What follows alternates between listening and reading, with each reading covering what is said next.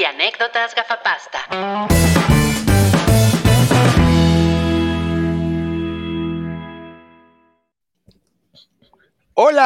¡Hola!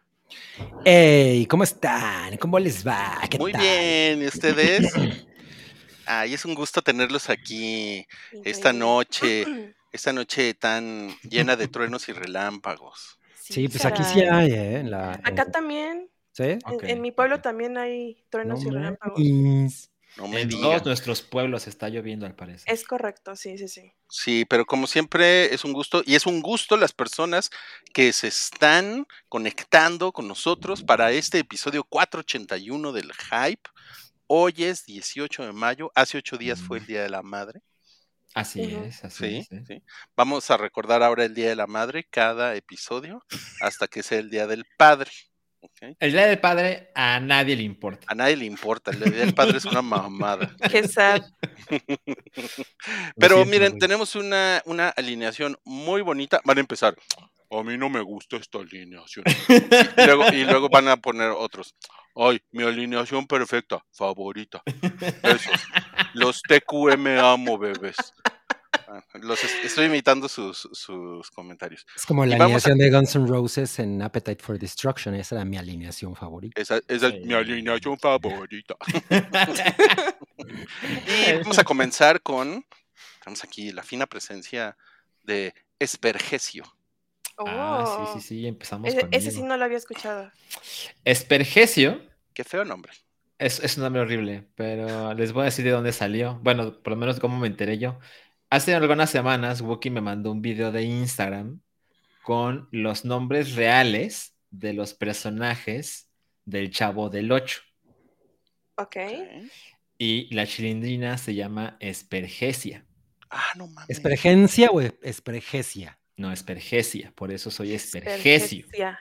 Espergesia. Oye, yo, nunca vi que la chilindrina le dijeran así. ¿En dónde, en dónde venía eso? En su acta de nacimiento. Tengo, tengo entendido que en alguna entrevista eh, con Chespirito dio como una gran, gran lista de nombres que realmente tienen los personajes, ¿no? Entonces, creo que en el, en el show nunca se menciona, pero es canon. Me encanta decir Dale. canon en el Chavo del Es 8. un canon. Y es, y es un easter egg también, ¿no? Es un easter egg. Yo, te- yo tengo que confesar que yo sí veía religiosamente el chavo del. Bueno, Bueno, pues es que era eso o ver el- las nubes, ¿no? No, porque No ya era de noche. No te sientas mal, no te sientas mal por eso. A ver, a mí Pero- nunca me pero- gustó. Les tengo que confesar que yo Dos siempre, yo siempre esperaba que saliera el Chapulín Colorado, porque ya ves que al principio te, de- te ponían quiénes iban a salir, de quiénes, Sí, o sea, qué episodios ibas a ver. sí. Y me encan- y, cu- y yo siempre quería que saliera el Chapulín Colorado porque ese era mi favorito, pero Claro. rara vez me complacía. Entonces, cuando estaba el chavo y el chapulín, ¿era tu alineación favorita? Pero tienes que decirlo. De- de- de- debo decir que eh, mi personaje menos favorito de, de Chespirito era el Doctor Chapatín. Eh, pendejo, ¿no? Sí, ¿no? Fácil. Sí, sí me desesperaba un poco. Siempre con su bolsita. A mí no me gustaba ninguno. Todos me caían muy mal. A mí, a mí no me dejaban verlo. ¿En serio? Sí. Era muy fuerte para. No, mi- mis, mis mis papás temían que me convirtiera en, en alguien estúpido. estúpido. ¿En idiota? ¿En serio? Wow. Y mira, unos años trabajando en Televisa. Y después, hola. Y después, Oli Pozoli. Vamos a saludar como yo. No, bueno, ok, esa es la historia de Espergesio. Y Exacto. también no- nos, Nice. acompaña eh, la dama de La dama. la corrección política, Mm. la dama del buen gusto, Ah, la señora Madame Atie.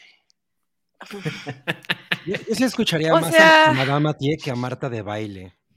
Madame. Atie suena sofisticada. Atie. Madame Atie suena sofisticada. Ah, perdón, es que como no tiene acento eh, tu, tu- tu apellido. Madame Rodrigo, Atie. supéralo. Por favor, supéralo. No tiene acento. Por favor, A ver, supéralo. tenemos, tenemos, tenemos, Madame Atie, tenemos preguntas. A ver. Tenemos. Plural. ¿Dón- ¿Dónde está el árbol de Navidad? Ajá. Dos, ¿dónde están las orejas de gato? Todo, o sea, la respuesta a esas dos preguntas es, ¿es culpa de Rodrigo? es tu culpa. Wow. Eh, falta el acento, maldita Pues sea. claro, o sea, bien, bien ahí. Eh, pues es que estaba, yo transmitía en mi sala y ahí en mi sala estaba mi arbolito de Navidad, pero no sé si les había contado la razón por la que mi arbolito de Navidad estaba en mi sala, Porque te daba hueva quitarlo. Porque no tenía comedor. Y dije, bueno, que se aproveche el espacio con un bonito. Ah, Ah. Esa parte no la, no la habías dicho. Ajá, bueno, entonces esa, esa era la razón principal, o sea, la hueva y, y que no tenía comedor. Y pues ya me compré un comedor, entonces dije, bueno, vamos a quitar el árbol. Ahora, lo que ustedes no saben Ajá. es que el árbol está aquí. ¿Está armado? Oye, ¿y ¿le vas a dar el remojón al Qué comedor? horror. Este, sí, sí, están invitados a, a- a- a venirse a comer, a cenar, a desayunar, a bronchear. Es que mira, llegó muy rápido el comedor, entonces, de verdad, de las piedras lo agarré así todo, así de, y, y lo metí a este cuarto. entonces ahí está. Ok. Ok, No ok. mames. Bueno, Ah, ¿y las sí. orejas? Y las orejas es que le platiqué a, Rodrigo Choconostle, Ujú. A Rodrigo le platiqué que este que ya, que ya había quitado mi arbolito y me dijo, ay, qué bueno, al fin entraste en razón, ahora nada más quítate esas pinches orejas para que seas una señora hecha y derecha. Nunca dije pinches, pero bueno. A ver, déjame ver. Nunca El dije- único apunte. Sí. No Ajá, pongas palabras en mi eso, boca, madame él. Atie. Y pues ya, entonces dije, bueno, ya, voy a ser pues una señora hecha y Oye, derecha. Oye, yo sospecho que a Madame Atie le gusta el ate con queso. Sí me gusta. Y le encanta la gasolina. Puta madre. Ok, Cabri va a cantar la gasolina. A ella le encanta la gasolina. Pero como lo haría Britney. A, eh, a ella le encanta la gasolina. Wow. No ok. titubeo. Ay, güey. ¿Qué tal, eh? Dice güey Dineo. ¿Y eso qué tiene que ver con Rubik? Él compró el comedor. A lo mejor. mejor. Yo así de, "Ay, ¿qué pedo, güey? Me falta dinero en mi cuenta. y yo. Rui ¿Cómo comprando pasó? los muebles del resto del crew. De la señora Atie. No, pues sí. Atie. Este, eh, gracias, gracias por el- gracias por la introducción. ¿Cómo estás, Cabritni? ¿Cómo estás el día de hoy? Caprito. Ah, estoy súper increíble porque pues vengo de ver eh, la décima entrega de Rápido y Furioso. Wow. Nos, nos tienes la reseña más tarde. Qué emocionante. efect- efectivamente. Bien fresquecita. y lo único que les puedo decir de, o sea, de entrada o sea, es que es, es un pinche catálogo de gente guapa, ¿no? O sea, ¿Ah, sí? pues sí, salen. O sea, sale, por supuesto, mi, mi Michelle Rodríguez. Claro que sí. Michelle Chavo. Rodríguez. Por, por supuesto, mi Jason Statham. Uf, cierto, es mames, cierto, se, se ve claro. muy cabrón. Pero ¿sabes quién se ve de no mames? Eh, Nathalie Manuel. Ah, no, Brie Larson se ve muy espectacular. Oh. Muy, muy espectacular. Creo, creo que nunca la había visto tan espectacular como aquí. Wow. ¿En serio? Wow. Ella por lo general es muy espectacular. A mí ella no me, no me gusta tanto, pero aquí sí se ve. Pues de, es "No que se, se mames". puso fuerte, ¿no? Pues sí, sale con trajecitos casi siempre, pero se ve muy cabrona. Se ve muy cabrona. Ok, Ok, sale. Dije, o sea, la, dije, la vi y dije, ah, creo que Rodrigo va a ser muy feliz. ok. ¿O no? ¿O no? ¿O no? No, no lo sabemos. sí. Bueno, sí, yo soy Tongolelo. Hola. ¿Quién lo diría? Hola, ¿cómo estás? Sí. Oye, pues sí tienes tu mechón, ¿no? Como... Sí tengo. Ah, a ver. No, pero como no como. No, yo, yo lo tengo más distribuido. Yo te manejo lo que ya le llaman el, el salt and pepper.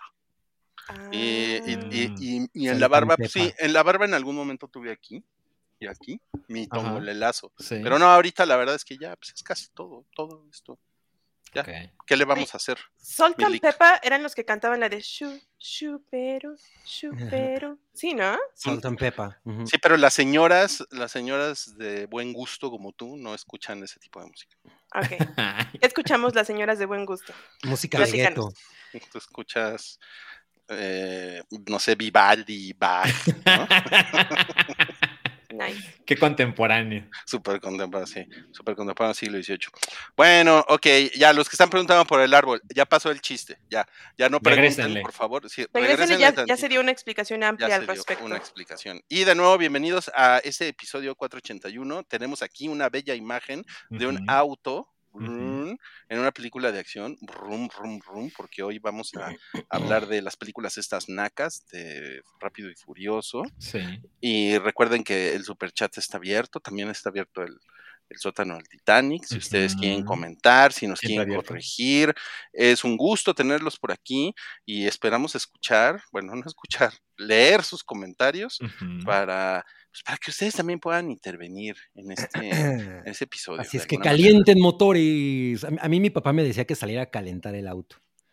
Pues antes eh, Mm. se usaba mucho porque pues, era bueno calentar el auto Sí, si yo- no querías que se apagara. Yo aprovechaba para poner mi cassette con éxitos de, que, que grababa del radio. Qué Que ni claro. logins. no, no mames. No, o sea, escuchaba Cher Wow. ¿A qué edad? y, y Roxy Music y tenía muchas. eh, The Cure venía en ese cassette. Claro. Muy bien. Ajá. Bueno, pero ¿saben qué? Eh, ahorita en el año 2023 no calienten su auto. Eso nada más es contaminar porque los autos modernos ya no se tienen que calentar No, ya no, ya desde no. hace varios años. Pero bueno, no sean esos estúpidos, por favor.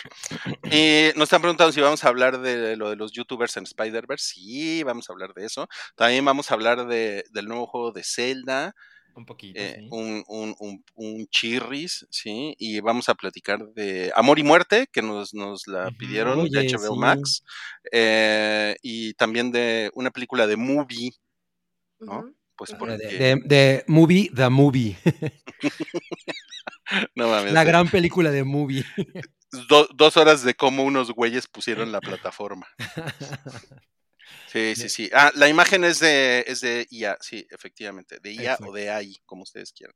Exacto. exacto. Y bueno, vamos a comenzar ahora sí con lo que nos hizo felices en la semana.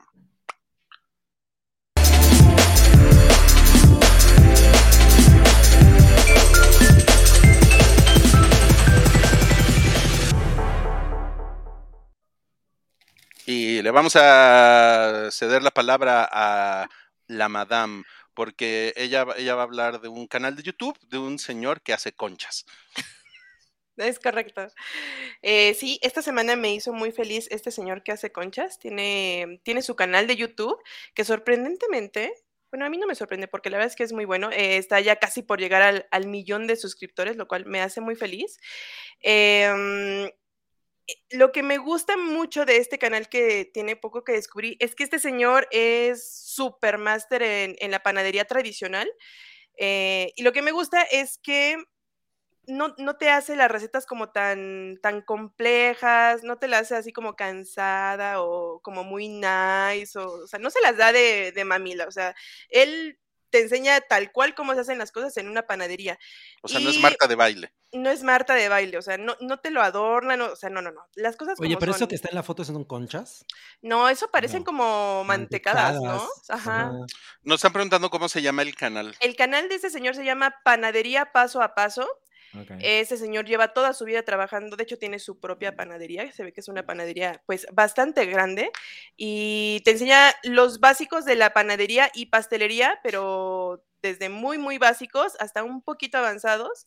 Y bueno, te das cuenta como en el estilo que de los panes que él trabaja que es, o sea, no no es repostería francesa, es- se enfoca mucho a la panadería mexicana. De hecho, él él creo que vive en Texas y tiene ahí en Texas su, pa- su, su panadería, pero bueno, él habla español y sube sus videos. Entonces, los videos no tienen la gran producción, ustedes se van a dar cuenta que a veces casi casi se los avienta como en tiempo real, no hay muchos cortes, pero tiene una forma muy increíble de explicarte las cosas, es muy sencillo y la receta que... La recomendación de la tragación. Sí, esta semana intenté una receta de él y me pareció maravillosa porque la receta que intenté fue la pasta o masa hojaldre, que es una, es una preparación que se utiliza para muchísimas cosas, o sea, orejitas, strudel, o sea, la puedes utilizar como para muchas, muchas cosas. Y si bien esta, esta, mm, esta masa es muy fácil de encontrar en los supermercados y es muy económica, bueno, últimamente no tanto, eh, la mayoría de las personas te va a recomendar que esa masa pues de preferencia la compres, pero si tú la compras no puedes como controlar la materia prima que estás utilizando, ni la calidad, entonces Claro, es como las tachas. do it yourself, tachas. excelente referencia. Ajá, entonces eh, intenté, déjenme, es que además traigo aquí la muestra ver, de que veamos. intenté hacer su, su receta de, de masa hojaldre y la verdad es que es muy buena receta. Déjenme, no, no lleva fentanilo. Déjenme les enseño. Esta es la masa. Bueno, esto es una parte de la masa. A ver si alcanza a ver. Ah, ahí se alcanza a ver. Ah, más como o todas menos. las La capitas, estructura, sí. Más, Más o a menos la estructura. Más a menos se alcanza a ver. Sí, como se ve, se las- ve bien. Sí. Todas las, las láminas. Además, muy similar al croissant es esta, es esta preparación, solamente que esta no lleva levadura. Y igual esta es importante hacer como el laminado. Y lo padre de su receta es que también te enseña a hacer como el laminado sin necesidad de ningún tipo de máquina especial para hacer el laminado. Lo puedes hacer con un rodillo y en tu casa.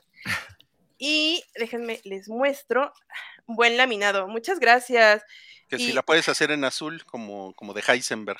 Exacto. Pues sí, sí lo puedes hacer del color que quieras. Y además esta, esta masa es como súper versátil. Y para, para ustedes aquí en el hype, me puse a hacer estas ahorita, o sea, de súper rápido. Son como... O sea, ahorita de que empezó el podcast, ah, Ajá, ahorita. O sea, mientras ustedes estaban Eres- viendo si con acento o sin acento. eres una caja de sorpresas, Madame Atie. sí soy. Entonces hice estos así como, los abrí y los llené como de pasta, digo, de, mm, de crema pastelera de chocolate y le puse fresas y mango y kiwi, como para que vean uno de los usos que se les puede dar. Pero, ¿lo puedes acercar un poquito más? Ya. Ah, yo me haría una torta de queso de puerco. También se puede hacer salado, o sea, esto lo puedes rellenar de jamón con queso, y, o sea, es, es como súper versátil y así es como normal, o sea, así es como el hojaldre Ah. normal. Y si ustedes lo abren, déjenme lo abro.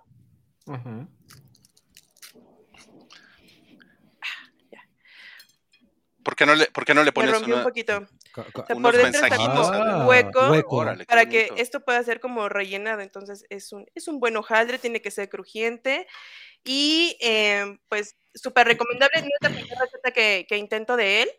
Eh, la verdad es que las recetas de las conchas, precisamente, también son muy, muy recomendables. Y pues ahí, está la recomendación y lo que me hizo feliz. Si ustedes quieren intentar estas recetas, son súper sencillas, las explica co- o sea, de la manera más simple que pueda, eh, que pueda él como expresar. También tiene muchas sustituciones para ingredientes que probablemente sí tengan en casa y también hace siempre la, la masa con máquina, en este caso batidora, o a mano. Entonces hay como mucha variedad para que ustedes puedan intentar este, todas estas recetas en casa.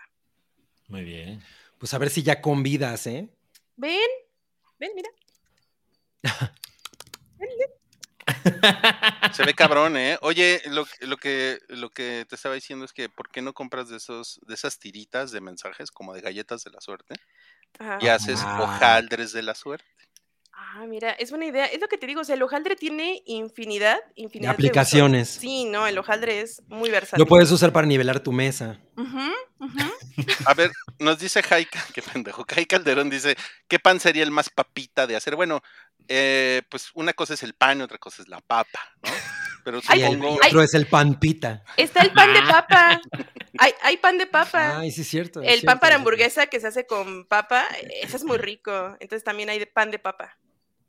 Ok, Ok. ok. Mira, este, ok, ¿cuál es el pan más papita? Supongo que se refiere al más fácil. El más fácil. mm, si, vas a, si vas iniciando, yo te recomendaría que no comiences con un pan que tenga que llevar amasado, porque tiene su grado de complejidad. Empieza por algo que tenga, que pueda hacerse como nada más mezclando, como panqués, un pan para pastel, ese tipo de pan que es como, como pan, pan, pan, con miga de pan. Esos son Panoso. los más panudo. Esos son los más sencillos para empezar. Pan. El, el, pa- el pan panudo, pero no penudo. No, panudo. El pan panudo es como así suavecito, es como, como de mantecada, ¿sabes? La Es mantecada, panudo. la mantecada es panuda. Es panudo, claro. ajá, exacto. Panudo, muy bien, ¿no? Qué, qué- qué bo- qué bonito. Qué Estamos cosas. aprendiendo mucho hoy, ¿eh? Mucho. Dice, dice Deep, eh, ¿quién es la nueva chica? ¿Ya ves? Es que... Alguien no ha venido en mucho tiempo. No, o, o a lo mejor es por las orejas, porque como no trae sus orejas. Por las orejas, por el Ah. árbol. De hecho, te iba a decir que así con el pelo como lo traes, creo que serías una excelente María Magdalena en una representación de la pasión. Wow. No sé En la si de, es un, en la de no sé- Iztapalapa. No sé si ese es un halago o es una Pues lo- la de hizo. Mónica Bellucci en la de Mel Gibson. Ah, oye. Es cierto, es cierto. Oye, ¿tú qué crees? Mira, y, y podrías cantar la de I never been María Magdalena. Eh, les tengo que dar un dato de trivia. A Esa mujer, Sandra, que canta María Magdalena, era la que cantaba en Enigma, en los de Oh, pero la más imposible". Ella era la que hacía las voces femeninas. Wow. Ah, Muy bien, pues eso es lo que hizo feliz en la semana a Madame es correcto. Atie. Atie. Así, así, así lo tengo que decir. Madame Atie. Ajá, a ti es correcto. Gracias. Gracias. Muy bien. Gra- gracias, Madame es correcto. Gracias, Madame Atie. es correcto. Es correcto. Ok, bueno, vamos a pasar a lo que hizo feliz a Salchi. Esto es súper predecible. ¿Qué hizo feliz a Salchi? Ay, qué grosero. Se gastó toda su quincena en jueguitos. Sí, Sí, eh, la verdad es que caí. Todo el mundo sabía que iba a caer. Caí hace bastantes meses. Claro. Eh, sí, evidentemente, pues eh, he sido bastante feliz con, para ser honesto, las pocas horas que he podido jugar eh, Zelda Tears of the Kingdom. Salió el viernes pasado y el viernes pasado yo ya tenía contemplado un viaje a Guadalajara y estaba así pensando, no, no mames, yo quería estar todo el día en mi casa el fin de semana no se pudo, ¿no? Entonces, realmente empecé a jugar el lunes y pues la adultez me ha absorbido. He intentado dormir menos, pero, pero evidentemente no, no ha sido suficiente. Pero bueno, ya, ya es jueves, prácticamente viernes y pues sí, realmente dedicaré el fin de semana a jugar muchísimo más. Eh, me parece fascinante lo que ha pasado con, con Zelda, particularmente desde Breath of the Wild, que ya tiene seis años, porque pues, o sea, estamos muy acostumbrados a cierta manera de resolver los acertijos que presentaba, ¿no? Entonces, o sea, yo recuerdo muy al principio, en alguna parte en A Link to the Past, era como, no sé qué hacer, ¿no?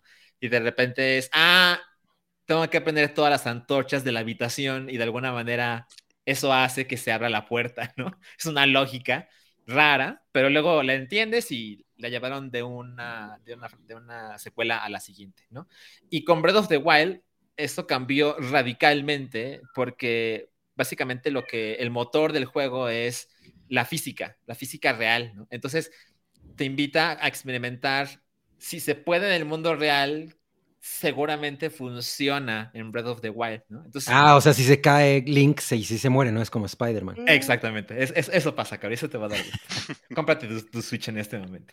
Eh, pero, por ejemplo, recuerdo en Breath of the Wild hay un acertijo en un santuario en el que claramente tienes que llevar electricidad de un punto a otro, pero hay varios metros en medio que lo impiden, ¿no? Entonces le di vueltas un rato y dije, ah, a lo mejor puedo hacer esto. Entonces tiré todas las espadas que traía pero las tiré en cierto orden para que se fueran conectando una con la otra y fuera de punto A a punto B de electricidad. Y funcionó, ¿no? Y dije, ah, no mames, o sea, esto es como una manera muy diferente de ser flexible con los jugadores y que las posibilidades aumenten, ¿no? Pero bueno, eso fue hace seis años. Mucha de la duda que estaba con Tears of the Kingdom es qué tan similar va a ser a Breath of the Wild, qué tan diferente va a ser a Breath of the Wild.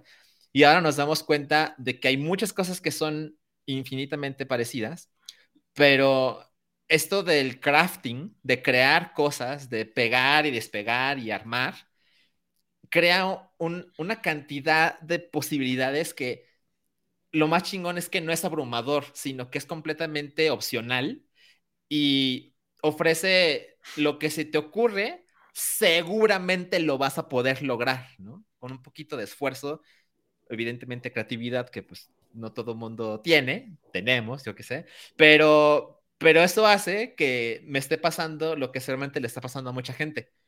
Sí quiero saber qué más pasa, pero es muy pinches divertido ver el mundo arder, ¿sabes? Entonces, de repente digo, ay, ¿qué pasa si hago esto con esto? No mames, sí funcionó. ¿Qué pasa si hago esto? No mames, también funcionó. Entonces, como que dejando la misión de lado, es muy divertido simplemente pasar el tiempo. Yo pasé algo así como 180 horas en Breath of the Wild y no hice absolutamente todo. No, pero no mames, o sea, cada minuto fue de inmensa felicidad. Yo estoy convencido de que es el mejor juego de la generación hasta que salió Tears of the Kingdom, que evidentemente tengo que jugarlo más, pero creo que tiene todo el potencial para llegar más lejos de lo que uno se podía imaginar con Breath of the Wild. Y bueno, justo el jueves pasado, eh, Mobley me invitó a un evento al que ella fue invitada oficial de Nintendo, lo cual es muy extraño, un evento oficial de Nintendo en, México. Y pues básicamente era una cosa muy sencilla. Había unas estaciones de juego y todas las teles, había como 8 o 10 teles, estaban en el mismo lugar, muy al principio del juego, y te ponían así como, bueno, pues juega el santuario y aquí va a haber alguien de Nintendo para enseñarte los controles y para pues asegurarte de que no te salgas del santuario y que te pongas a explorar cosas que no deberías ver, ¿no? Y yo dije, ah, no necesito que me enseñen los controles. Luego me di cuenta de que sí, porque a diferencia de Breath of the Wild, evidentemente incluye el crafting y hay ciertas cosas que las quieres mover en cierta manera que sí necesitas un poco un tutorial, ¿no? Entonces, bien ahí, ¿no? Pero lo que justo decían esas personas de Nintendo es, todo lo que se te ocurre, inténtalo. Todo. Porque en una de esas salen cosas bien chingonas, ¿no? Entonces yo le hacía algunas preguntas al, al ayudante y me decía, "Mm, no te puedo decir. Y yo, ok, no, deja de preguntarle cosas, pero de repente, pues haces tonterías, como saber qué pasa, pero de repente haces cosas que son bien pinches emocionantes. Y esto fue un santuario que es como un mini calabocito, este, de los más sencillitos, y aún así te queda súper claro el potencial, ¿no? Y a ver qué está diciendo aquí. Dice: Salchi ya hizo un robot gigante con veo masculino escupiendo fuego o agua. No, pero por otro lado, yo nunca fui de esos niños de Superbad que se la pasaba dibujando pitos. Entonces, eso un poco lo explica, ¿no? Eh, y bueno, como continuando un poco acerca de lo que también ha llamado mucho la atención, que es de la puntuación que ha recibido por parte de la crítica Tears of the Kingdom. Evidentemente, todo el mundo esperaba que iba a haber números muy elevados, pero creo que algo súper, súper curioso que creo que es como el dato más relevante de toda esta conversación. En toda su historia, que es desde el 1986, Famitsu, que es como la revista japonesa de videojuegos, solo ha dado 28 veces un marcador perfecto, ¿no? Es como uno al año, más o menos. Menos. Y hay una revista super mamona, super mamona, que se llama Edge Magazine, que si sale un juego increíble, sale, no sé, God of War Ragnarok y le pone 7, ¿no? bueno, Edge Magazine le puso 10 de 10 a Tears of the Kingdom y es apenas el juego 24 al que le pone un 10 perfecto. Pero cuando juntas ambas publicaciones, o sea, Famitsu y Edge, solo ha habido 6 juegos que han tenido el marcador perfecto, según esas publicaciones. Y de esos 6 juegos, Tears of the Kingdom es el cuarto Zelda.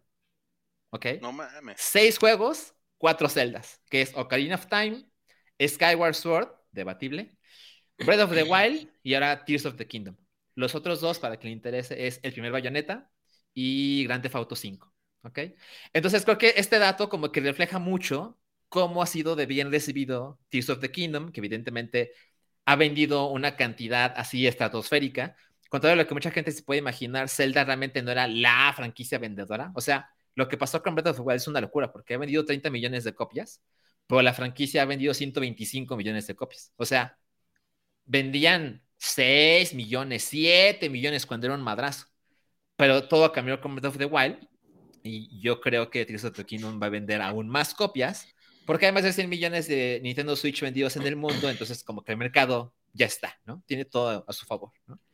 Y bueno, eh, seguramente podría dar horas y horas y horas y horas, pero lo que más me interesa es que, una cosa rara, hoy yo no voy a ser el único que va a dar de Zelda en este podcast. Oye, oye, Salchi, bueno, nada más te quiero comentar que en Estados Unidos, Tears of the Kingdom vendió 10 millones de copias en tres días. Bueno, en el mundo, ¿En el mundo fue? en el mundo, sí. Y eh, en comparación, Hogwarts Legacy, que es un juego del que hablamos hace unas semanas, Sí. vendió 12 millones de copias para, para Xbox, PlayStation y PC en las primeras dos semanas. Exacto. No exacto. mames, sí está O cabrón. sea que sí está cabrón. o Está, es- o sea, está que como al nivel del de Moonwalker de Michael Jackson. Ah, probablemente, ¿eh? La pusiste la vara muy alta. No estoy tan seguro. Oiga, no, pero además, ya, ya les presumiste, Salchi, que, te- que- No. No, es que, es que además Salchi se compró la consola mamón. Les digo, o sea, la, la, la señora Salchi diciendo, no has pagado el gas, cabrón. es que no has Señora. pagado". Mira. Señora Salchi. Sí. Vamos a comer tlacoyos toda la quincena, pero Salchi Ay, qué rico. Su consolota, güey. Ah, mira, aquí está. Ahí se ve el reflejo. Ahí solamente Luis lo va a poner en la pantalla. A ver, ahí va, vamos a ver, vamos a ver. Mira, ahí está. Pero mira el Órale, no me. Wow, trippy. Sí, trippy. Trippy as fuck. Ahí está, mira. Así es más fácil. Ok. Y- oye, ¿y te da la hora eso? Te da la hora, por eso lo compré, cabrón. ¡Qué increíble! Pero bueno, esa es la versión OLED. Es la nueva versión, evidentemente es la de The Legend of Zelda. Oye, ¿y sí se ve muy bonito? Justo me lo llevé a Guadalajara y me dijo un amigo que también es hiper fan de Zelda y me dijo, a ver, explícame la estupidez por la cual te compraste el nuevo Zelda, tomando en cuenta que ya tienes un Nintendo Switch, ¿no? Y le dije, préndelo, ¿no? Y no mames, en cuanto se prende la pantalla, te das cuenta de la inmensa diferencia en la calidad de ambas, ¿eh? O sea. Eh, Lo, lo que- Por- hay una razón por la Lo cual vale. me ven de aquí para arriba, ¿eh? Este. Con agujeros en los zapatos también. Exacto. Ah, sí. lo- no, lo que pasa es que eh, ambas consolas tienen el mismo, digamos que el mismo, la misma potencia gráfica, la misma. Lo que tiene esta versión de OLED es que la pantalla es diferente y básicamente el contraste es mucho más elevado. Entonces los blancos son más blancos, los negros son más negros, pero la resolución es la misma. Pero no mames, o sea, a la hora de jugarlo en, en, en handheld, en portátil, puta, la diferencia es muy significativa. Pues la verdad es que pues yo acostumbro irónicamente jugar mucho más en la tele, pero con esto en las manos como que sí se antoja así de, ay, pues 15 minutos, ¿no? En lo Me voy, a, me voy a echar un cake eh, jugando Zelda. Hay que aprovechar cada pues, momento. También se puede, también se puede. se puede, sí, también se puede, sí. O sea, si lo pones en la tele, se ve exactamente igual que el otro Switch. ¿no? Ah, sí, exactamente igual, exactamente igual. Sí. Ok, no, bueno, y bueno, e- esto tiene que ver porque Salchi me vendió su Switch. Exacto. No saben, no saben la ganga, solo le pagué 28 mil pesos por un Switch que tiene como 7 años y que, así usado, o sea, además, no saben, excelente. Llegó, llegó a mis manos eh, todo embarrado de mermelada y no, o sea, Con razón hoy eres tongolelo. Con razón. No, Sí. gran, gran, gran compra, ¿eh? Y pues yo también, eh, pues ya, dije, me voy a subir al, al, al, al tren del mame Sí. de Zelda. Y pues me apuré para comprarme mi, mi Tears of the Kingdom, que me llegó un día tarde de lo que había dicho pinche Amazon. Pinche. Amazon, sí. Lo bueno es que Sí. llegó. Lo bueno es que sí, sí, llegó. Yo dije, puta, a ver si no se lo roban, pero porque sí anda, anda como muy, como muy, muy solicitado. Pero pues miren, yo tengo una, una, un- un- razones muy diferentes por las cuales me, me, me está haciendo muy feliz y bueno, por las cuales estamos aquí. Primero les, les quiero decir que cuan- cuando yo era chavo, eh, Zelda se veía así. Claro. ¿no? Ay, qué increíble. Y este fue, y este fue pues, el, el, el, el primer Zelda que, que yo jugué. que Tú tenías primero. 13 años cuando esta cosa salió. Tenía Wow. 13 años, sí. No mames. 13 años. Y sí, fue una cosa así, fue una cosa que me, que me voló la cabeza en su momento. Después Link's eh, Awakening nu- nunca me gustó, perdón. Eh, nunca dije que es una chingadera, como dijiste el otro día, no sé dónde. voy, a, voy a buscar el clip. Estás, estás muy inmenso. Nunca dije que es una chingadera. Pero, pero después fui muy fan de Ocarina of Time y después Mayoras Mask me rompió el corazón. ¿Por qué? ¿No te gustó? Porque pues, no, le, no le entendí. Esa es, la, Ah. esa es, la, esa es la, la triste realidad. Y como que yo decía, "Nah, me- mejor me pongo a jugar otro Madden, ¿no? En vez de dedi- dedicarle tiempo a esta chingadera. Perdón, Ajá. perdón. Y entonces tenía yo, ¿cuán- Mayoras más que es de 2001? 2000. 2000. O sea, imagínense, tenía yo 23 años sin jugar un Zelda. Sí, no Wow. mames. No, sí, mames. sí, sí. Y yo nada más veía lo de la, la- la respiración de lo salvaje. Eh, pues yo, yo veía las cosas y mi, mi- mi hija estaba súper prendida y estuvo chingui chingue que quería un Switch. Y yo, como Sí. el excelente papá que soy, nunca se lo compré. Ajá. Hiciste bien, hiciste bien. Sí, Y te lo compraste a ti. Y yo me lo compré y se, y se le dice, dices, mira, mira quién tiene un Switch, ¿eh? Ajá, perdedora, ajá. perdedora. Sí. Entonces, eh, pues dije, ya, chingue su madre, como que, como que dije, me voy a dar un gustito, ¿no? Con- de 28 con- mil pesos. Un gustito de 28 mil pesos con, con mermelada. Nice. Sí, sí, sí. Y pues, no, no mames, o sea, el, el... ayer estuve jugando hasta, hasta un buen rato en la noche. Ajá. Eh, bueno, jugué, jugué como al mediodía y después volví a jugar en la noche. Y no, no mames, estaba, estaba, estoy muy pinche contento. Ya, ten- ya tengo la, la, la lucecita para mover cosas y Ajá. Sí. justo para, para lo- todo lo del crafting que estás Ajá, diciendo. sí. ¿no? Todavía no hago mi, mi caballito con el pito en llamas. Eh, yo, yo, Pero sí- va a yo sí, yo sí fui, yo sí fui esos, de, de esos chavos en la secundaria que dibujaban pitos en los cuadernos. De hecho, tenía un personaje que se llamaba Mr. Donga. Y Mr. Donga. Mr. Donga. Y lo, y lo dibujaba con, un, con gorra de los Dodgers de Los Ángeles. siempre. ok. Y, y mis amigos y yo nos cagábamos de la risa. Y bueno, este, Ajá. Se me hace que le vas a poner Mr. Donga a uno de tus caballos. Güey, qué gran idea, sí. Eso voy a hacer, eso voy a hacer. Entonces, pues no sé, o sea, para, para mí como, o sea, como que, como que en estos días dije, o sea, los videojuegos son, un- son, un- son una de las eh, cosas que más felicidad me han traído en la vida y no los estoy consumiendo lo suficiente. Entiendo, sí. Entonces dije, ya chingue su madre, vamos, o sea, a- a- hasta, no sé, como que quiero, mm, eh, o sea, quiero dedicarle más tiempo a jugar que a otras cosas en, en la- a las que le he estado invi- pues invirtiendo mucha energía, como trabajar. Entonces, Claro. eso, eso, eso no es muy bueno para, este, pues para, pues ya ven Salchi, ¿no? Con sus calzones agujerados Sí, no- tiene sus consecuencias. no es muy bueno para la productividad, pero yo creo que la serotonina en, en mi cerebro lo va, lo va a meritar, ¿saben? Porque sí, o sea, sí lle- llega un momento, ayer me eché, les digo, como dos horas y media jugando en la, en la noche, y sí, llega un momento en el que dices, no mames, o sea, cuando vi el reloj eran las Sí. 11, ¿no? Muy y ahorita cabrón. ya son las 12 y cuarto, y es esa sensación a mí me parece poca madre. ¿no? Sí, Poca no madre. mames, no mames. Y pues también tengo que decir que creo que no soy tan hábil como era antes. Por supuesto, tiene sentido. Y, y ade- y además ya también tengo que estarme cambiando de lentes y no veo y me tengo que acercar. O sea, sí está, eso sí está muy cagado. Y pues también de calzones, porque los tienes agujerados. Yo todavía no los tengo agujerados, pero e- en un mes ya los voy a tener agujerados, sí. ¿Por qué no llega el primer co- cobro del mes? Rui? Ay, no, Oye, ¿y, y si se paran al baño? Claro. yo sí, claro. yo sí, yo sí hago de la pipí. De la No, no, no, nos quedamos ahí, cabri. Nos quedamos ahí. Oye, Rui, yo Todos recuerdo, o sea, creo que lo vi, eh, debe ser en Twitter o algo así, que hace mucho tiempo, evidentemente, te compraste un Wii.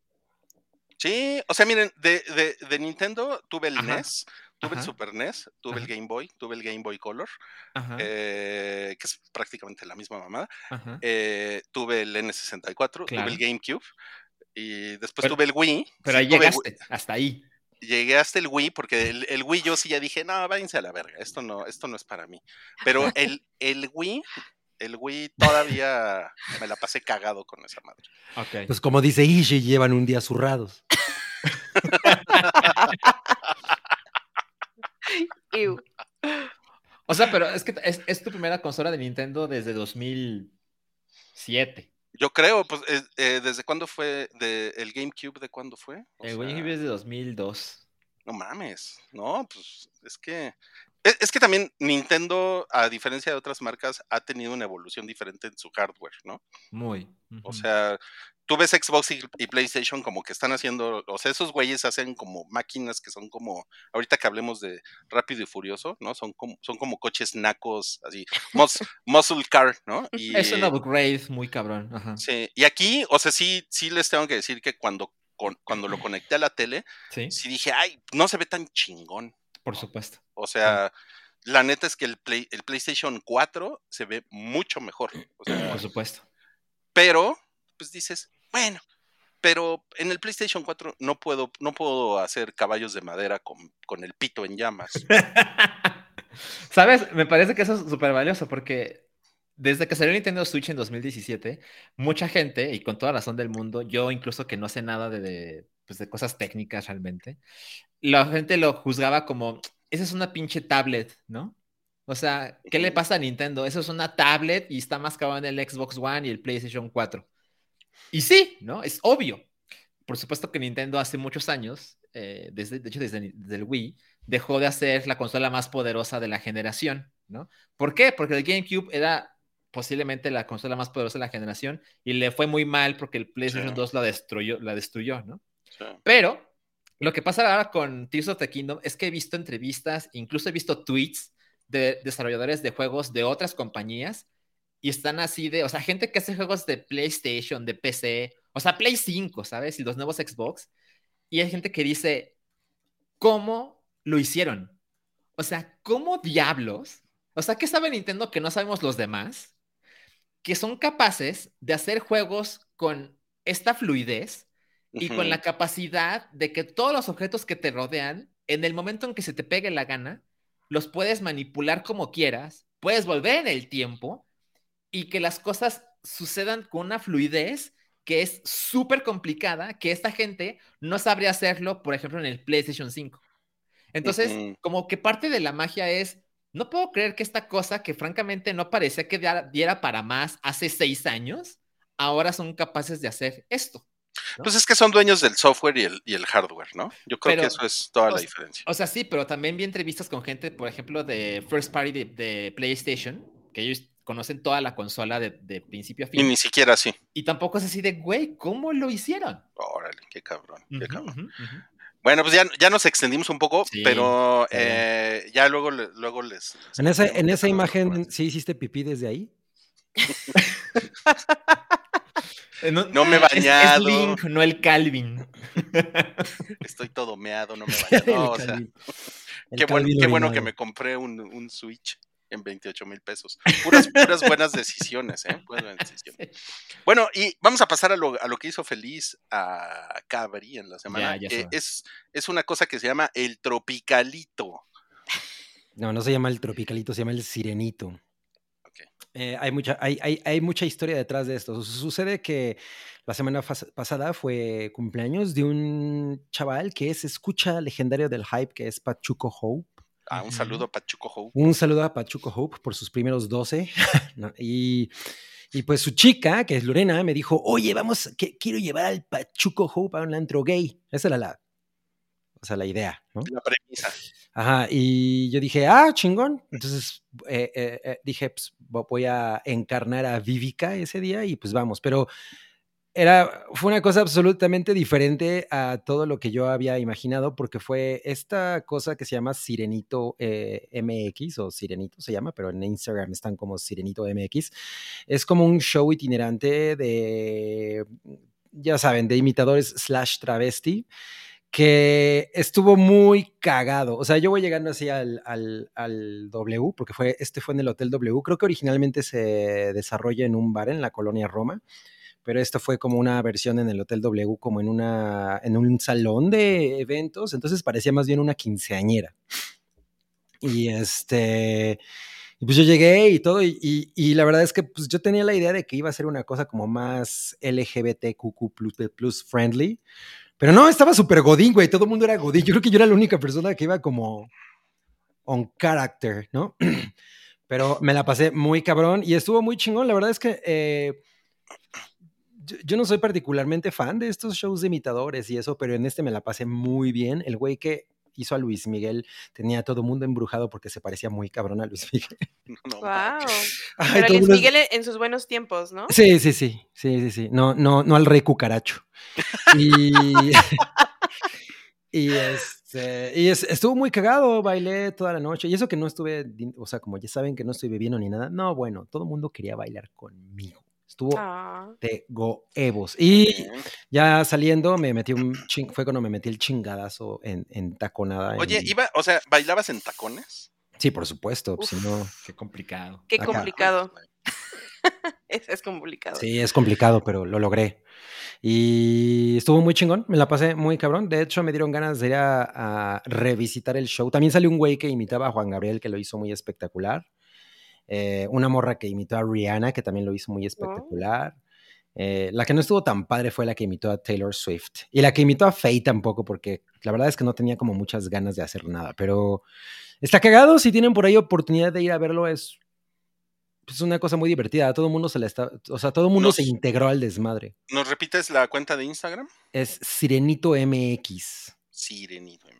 Muy bien. Sirenito MX. Está muy No. cagado. Pues si quieren ir, ir, a, ir a echar relajo Godín Drag, pues pueden ir ahí. Exacto, sí, sí, sí. Es- no sé cómo sea en las otras encarnaciones del show en los otros lugares, pero ahí no mames, era así completamente fuera de lugar, lo cual lo hizo todavía más interesante.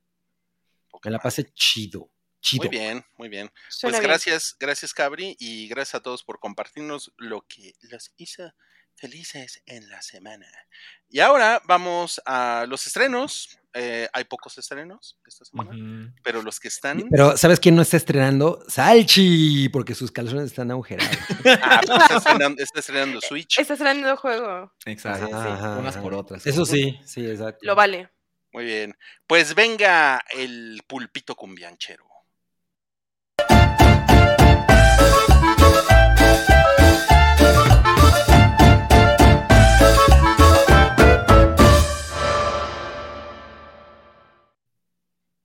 Comenzamos esta sección de estrenos de la semana con un documental que es De, una de un señor italiano. yo, yo les iba a decir, oye, como, como que está muy rebajado el, el rojo de la bandera mexicana. ¿no? Sí. Sí, no mames. No, pues es, un, es una serie limitada de Netflix que se llama McGregor Forever. Pues, ¿sabes? O sea, yo la verdad es que no soy nada fan de este dude, pero pues ha de estar cagado. McGregor. De Conor McGregor, ajá. Pero está, ha de estar cagado, ¿no? Pues, pero ¿te gustan las artes marciales? O sea, sí, me gusta la UFC, pero él no es como alguien a quien yo siga. O sea, como que me, me, me molesta su personalidad. Uh, Pero. Ajá, exacto, como que eso me repele. Pero, obviamente, al tratarse de UFC, pues sí es una cosa que yo vería. Me da hueva que sea serie, o sea, creo que es demasiado, ¿no? O sea, qué tan interesante puede ser el cabrón, ¿no? Son cuatro episodios de una hora cada uno. Pero. Ay, güey. No mames, pues ni, ni Pamela Anderson tiene tanto tiempo. Pero- eh. Pero, pues, eh, habla- o sea, si está entretenida, pues sí, me, me- me- me la he hecho. Y es de Netflix. La Netflix, la Ah, Netflix. ¿Sí le quieres dar play al primer episodio a ver qué tal? ¿Perdón? ¿Sí le piensas dar play al primer episodio? Pues mira, me acabo de enterar hace rato que existía, entonces dije, eh, pues sí, todavía quiero ver Beef. Eh, Yo, Mm, yo vi tres episodios de Beef y está bien chingona. ajá, sí, la quiero ah. ver, la quiero ver, la quiero ver. Pero pues Eh, es que los, los documentales deportivos son chingones. O sea, Ah, no, porque, no siempre. porque también- tiene- también- tienen, tienen drama. Sí tienen dramita. Claro, sí. claro. Pero, pero bueno, ya, ya estaremos hablando de esto próximamente, seguro. Sa- Salchi y la Madame, ¿les, les, les gusta la, la UFC? A ver, madame. La verdad es que no, no mucho me, me parece un poco pues, como bruto, o sea, se me hace demasiado, o sea, como persona que le gusta el gore, a mí se me hace muy violento pues porque obviamente esto es real y, o sea, me parece un poco absurdo, la verdad, O sea, señores pegándose en el octágono, ¿te parece absurdo? pero de manera brutal y no me gusta. Ujú, ujú. Ok. ¿Y tú, Espergecio? No, yo no. Yo no soy nada fan de la UFC. O sea, como que de repente llegas a un bar y está en las teles la UFC. Ah, pues qué cagado. Ay, qué chingón, se rompió la pierna, ¿no? Pero, pues nada más. O sea, yo así de, ay, sábado por la noche en mi casa voy a poner la UFC. No ha pasado ni pasará. Eh, Ah, no, sí yo sí, yo sí soy fan, yo sí soy fan. ¿Sí? Me la Cuando paso lo- muy bien. Cuando Pero le no rompieron... sientes feo, no sientes feo, o sea, a mí me da como me- cosita ver cómo se, se fracturan en tiempo real, es como Pues, muy- claro, o sea, es, es parte, yo creo que es parte del encanto, ¿no? O del sea, morbo. Claro. Uy, a mí me encanta ver cómo se rompen la madre. Sí, Sí. No. sí, sí. De hecho, cuando, cuando le rompieron la madre a Ronda Rousey, eh, contraté el pay-per-view. Wow. Sí, y, es- Guau. y estaba a un metro de la tele gritándole. Wow. No me sorprende. No, pues no, discúlpenme, discúlpenme por ser así. Bueno, y ahora, y ahora que me he convertido en, en fiel devoto de Alexa Grasso, bueno, Claro. Sí, sí. más. El, ot- el otro día le, le hice muchos, muchos retos Rui a- Ah, Cabri, sí, de- con Al- con Alexa Alexa. Grasso. Así de, y si te rompiera la madre, Y si te manda al hospital, la seguirías admirando. Y yo, "Uh, pues, pues sí, lo siento, pero sí, la amo. no, no mames, está muy mal eso. Bueno, McGregor Forever, así se llama el documental de este güey, que como pusieron ahí en el sótano, es, es medio mamón el Conor McGregor. Creo que eso no, no ayuda mucho. Tiene cara de buena gente, ¿cómo crees? No, hombre. Pelo, todo, todo rayado, además. Ah, eh, Todos esos güeyes están Rayado. rayados, ¿no? O sea, hay muy poca, Rayado. muy poca de esa banda no está rayada. sí, no, no, no. pues son, son, parecen, parece que estuvieron en la cárcel. Ay. De Bueno, Bukele. Está en Netflix desde, desde ayer. Ayer, ayer la puso, ayer la puso Netflix en su plataforma. bien. Y ese es nuestro primer estreno. Y obviamente el siguiente estreno es Rápidos y Furiosos. El estreno. Es el estreno de la semana, pero antes queremos comentarles que Universal Plus está, eh, está poniendo, creo, creo que tiene, creo que tienen plataforma y además tienen canal de cable. Y están poniendo todas las películas de Rápidos y Furiosos, menos las cinco. Por Oh. alguna Ah, razón que no entiendo. Sí, O sea, no sabemos por qué. No sabemos por qué, pero las, las, las están poniendo todas y pues es como buen momento para revisitar la saga, porque ya se va a acabar. Y aquí tenemos los artes Pues, de la- así de como que ya se va a acabar, no necesariamente, porque faltan tres películas. O sea, esta es la primera de tres. Ajá. No, no, no. Que No, no van a ser. O sea, Son con tres. todos esos serán dos del final. pero Pero, ya leí que Vin. Diesel le pidieron que sean tres. Ajá, o sea, van a ser 12 películas. Ahí está, pero es que no faltan tres, porque esta ya está, cabrón. O sea, sí, pero el final está conformado por tres. O sea, ma- más bien a eso O me sea, sí, refiero. No, eso no sí. está, o sea, no es, no es como que el final esté cerca necesariamente. Bueno, ya faltan dos. Ajá, exacto. Ajá. Bueno, ahora ya faltan dos. Así. A ver, Eh, de, de estas tres, ¿cuál es su favorita? Ok. O sea, ¿a quién le preguntas? ¿A los tres o a, A los tres, supongo. Le estoy preguntando a, pues, ¿cómo que a quién, güey? No, pues no sé. A Jason Statham. A mis Eh, tenis, güey. Al sótano. Yo nunca he visto completa la 3. La 2 me pareció una mierda. Y la 2 me la pasé cagadito en la prepa. Entonces yo creo que la 1. O sea, yo creo que de todas, la dos es la, un- la única que yo diría que es mala. Ay, no mames. ¡Guau! Guau. O sea, Eres fan, güey. ah, yo soy muy fan, creo que eso no es secreto. O sea, todas son películas de acción bastante divertidas, pero la 2 es una película bien chafa. O sea, la neta es que yo, cuando salió la 2, yo, le traía muchas ganas y sí salía así, ¿no? Y como, ¿qué pedo con esta película? Está de la chingada. Y la 3 es de las que a muy poca gente le gusta porque además en, en realidad no está, no, no sigue la historia de, to- de los de Toreto y sus y su y la familia, A mí es la que más me gusta de estas. pero es bien es bien divertida. Es La bien 3 es súper divertida, ajá. Sí, Ok. sí. Tokyo Drift. ¿Y tú, madama? Eh, tengo que confesar que yo solamente he visto una película de esta saga, Ajá. solamente una, y, y fue la 8 por alguna razón. Ah, Ok, entonces ¿cine? vamos, va- vamos a pasar a las siguientes porque estas te pasaron de noche. Sí, Ajá. no, no las he visto. Pero miren, se van, se van acumulando. Después, después vinieron. no la-. A ver, ¿La vamos cuatro? a hacer- Ah, bueno, Ajá. pues, Ve- yo- verlas todas juntas como verga. Es que sí está cabrón, son un chingo. O sea, A la ver. 4, que es de 2009, fíjense, 2001, 2003, 2006, que son las que están abajo, es la 1, la 2 y la 3. Sí. Y después, arriba, la 4 se llamó Fast and Furious. Ajá, ajá. Ajá, ya no es de Que, Fast que es and bastante, esa es bastante divertida. O sea, pero eh, eh, bueno, aquí no, es- aquí no aparece mi favorita de toda la saga. Pero estas tres son las mejores, cabrón. O sea, aquí es cuando se puso más chingón. Mm, no, pero mi favorita es la 7. La 7 es la mejor película de Fast and Furious. Aunque, o sea, obviamente la mejor es la primera, porque la Pero es- primera es, es Point Break, pero con coches. Es que la primera tenía mu- muy cabrón esta vibra de lo que realmente se iban a tratar las cosas, que es carreras callejeras. Ajá, exacto. Ese era, el- ese era el planteamiento original. Exacto. Y, Guau. pero, pero a partir de las 5, como bien menciona Jorcam Fernández, las convirtieron en películas de... eh, Es que es una mezcla de cosas muy raras, porque es como espías con superhéroes, con, Misión Imposible. con Con camioneros. Ajá, o sea, con camioneros, ¿no? Entonces, eh, o sea, la verdad es que es una fórmula muy única. Esta, esta cosa de A poner ver, estos Gaby. güeyes todos nacos como superhéroes es la cosa más cagada. Yo entiendo que estás inmensamente feliz y yo voy a ver la 10 y vi la 9 y vi la 8 y vi la 7. Tengo una pregunta para ti. En un Ah. tweet, ¿Por qué eres así? no, en un tweet, ¿de qué trata cada película?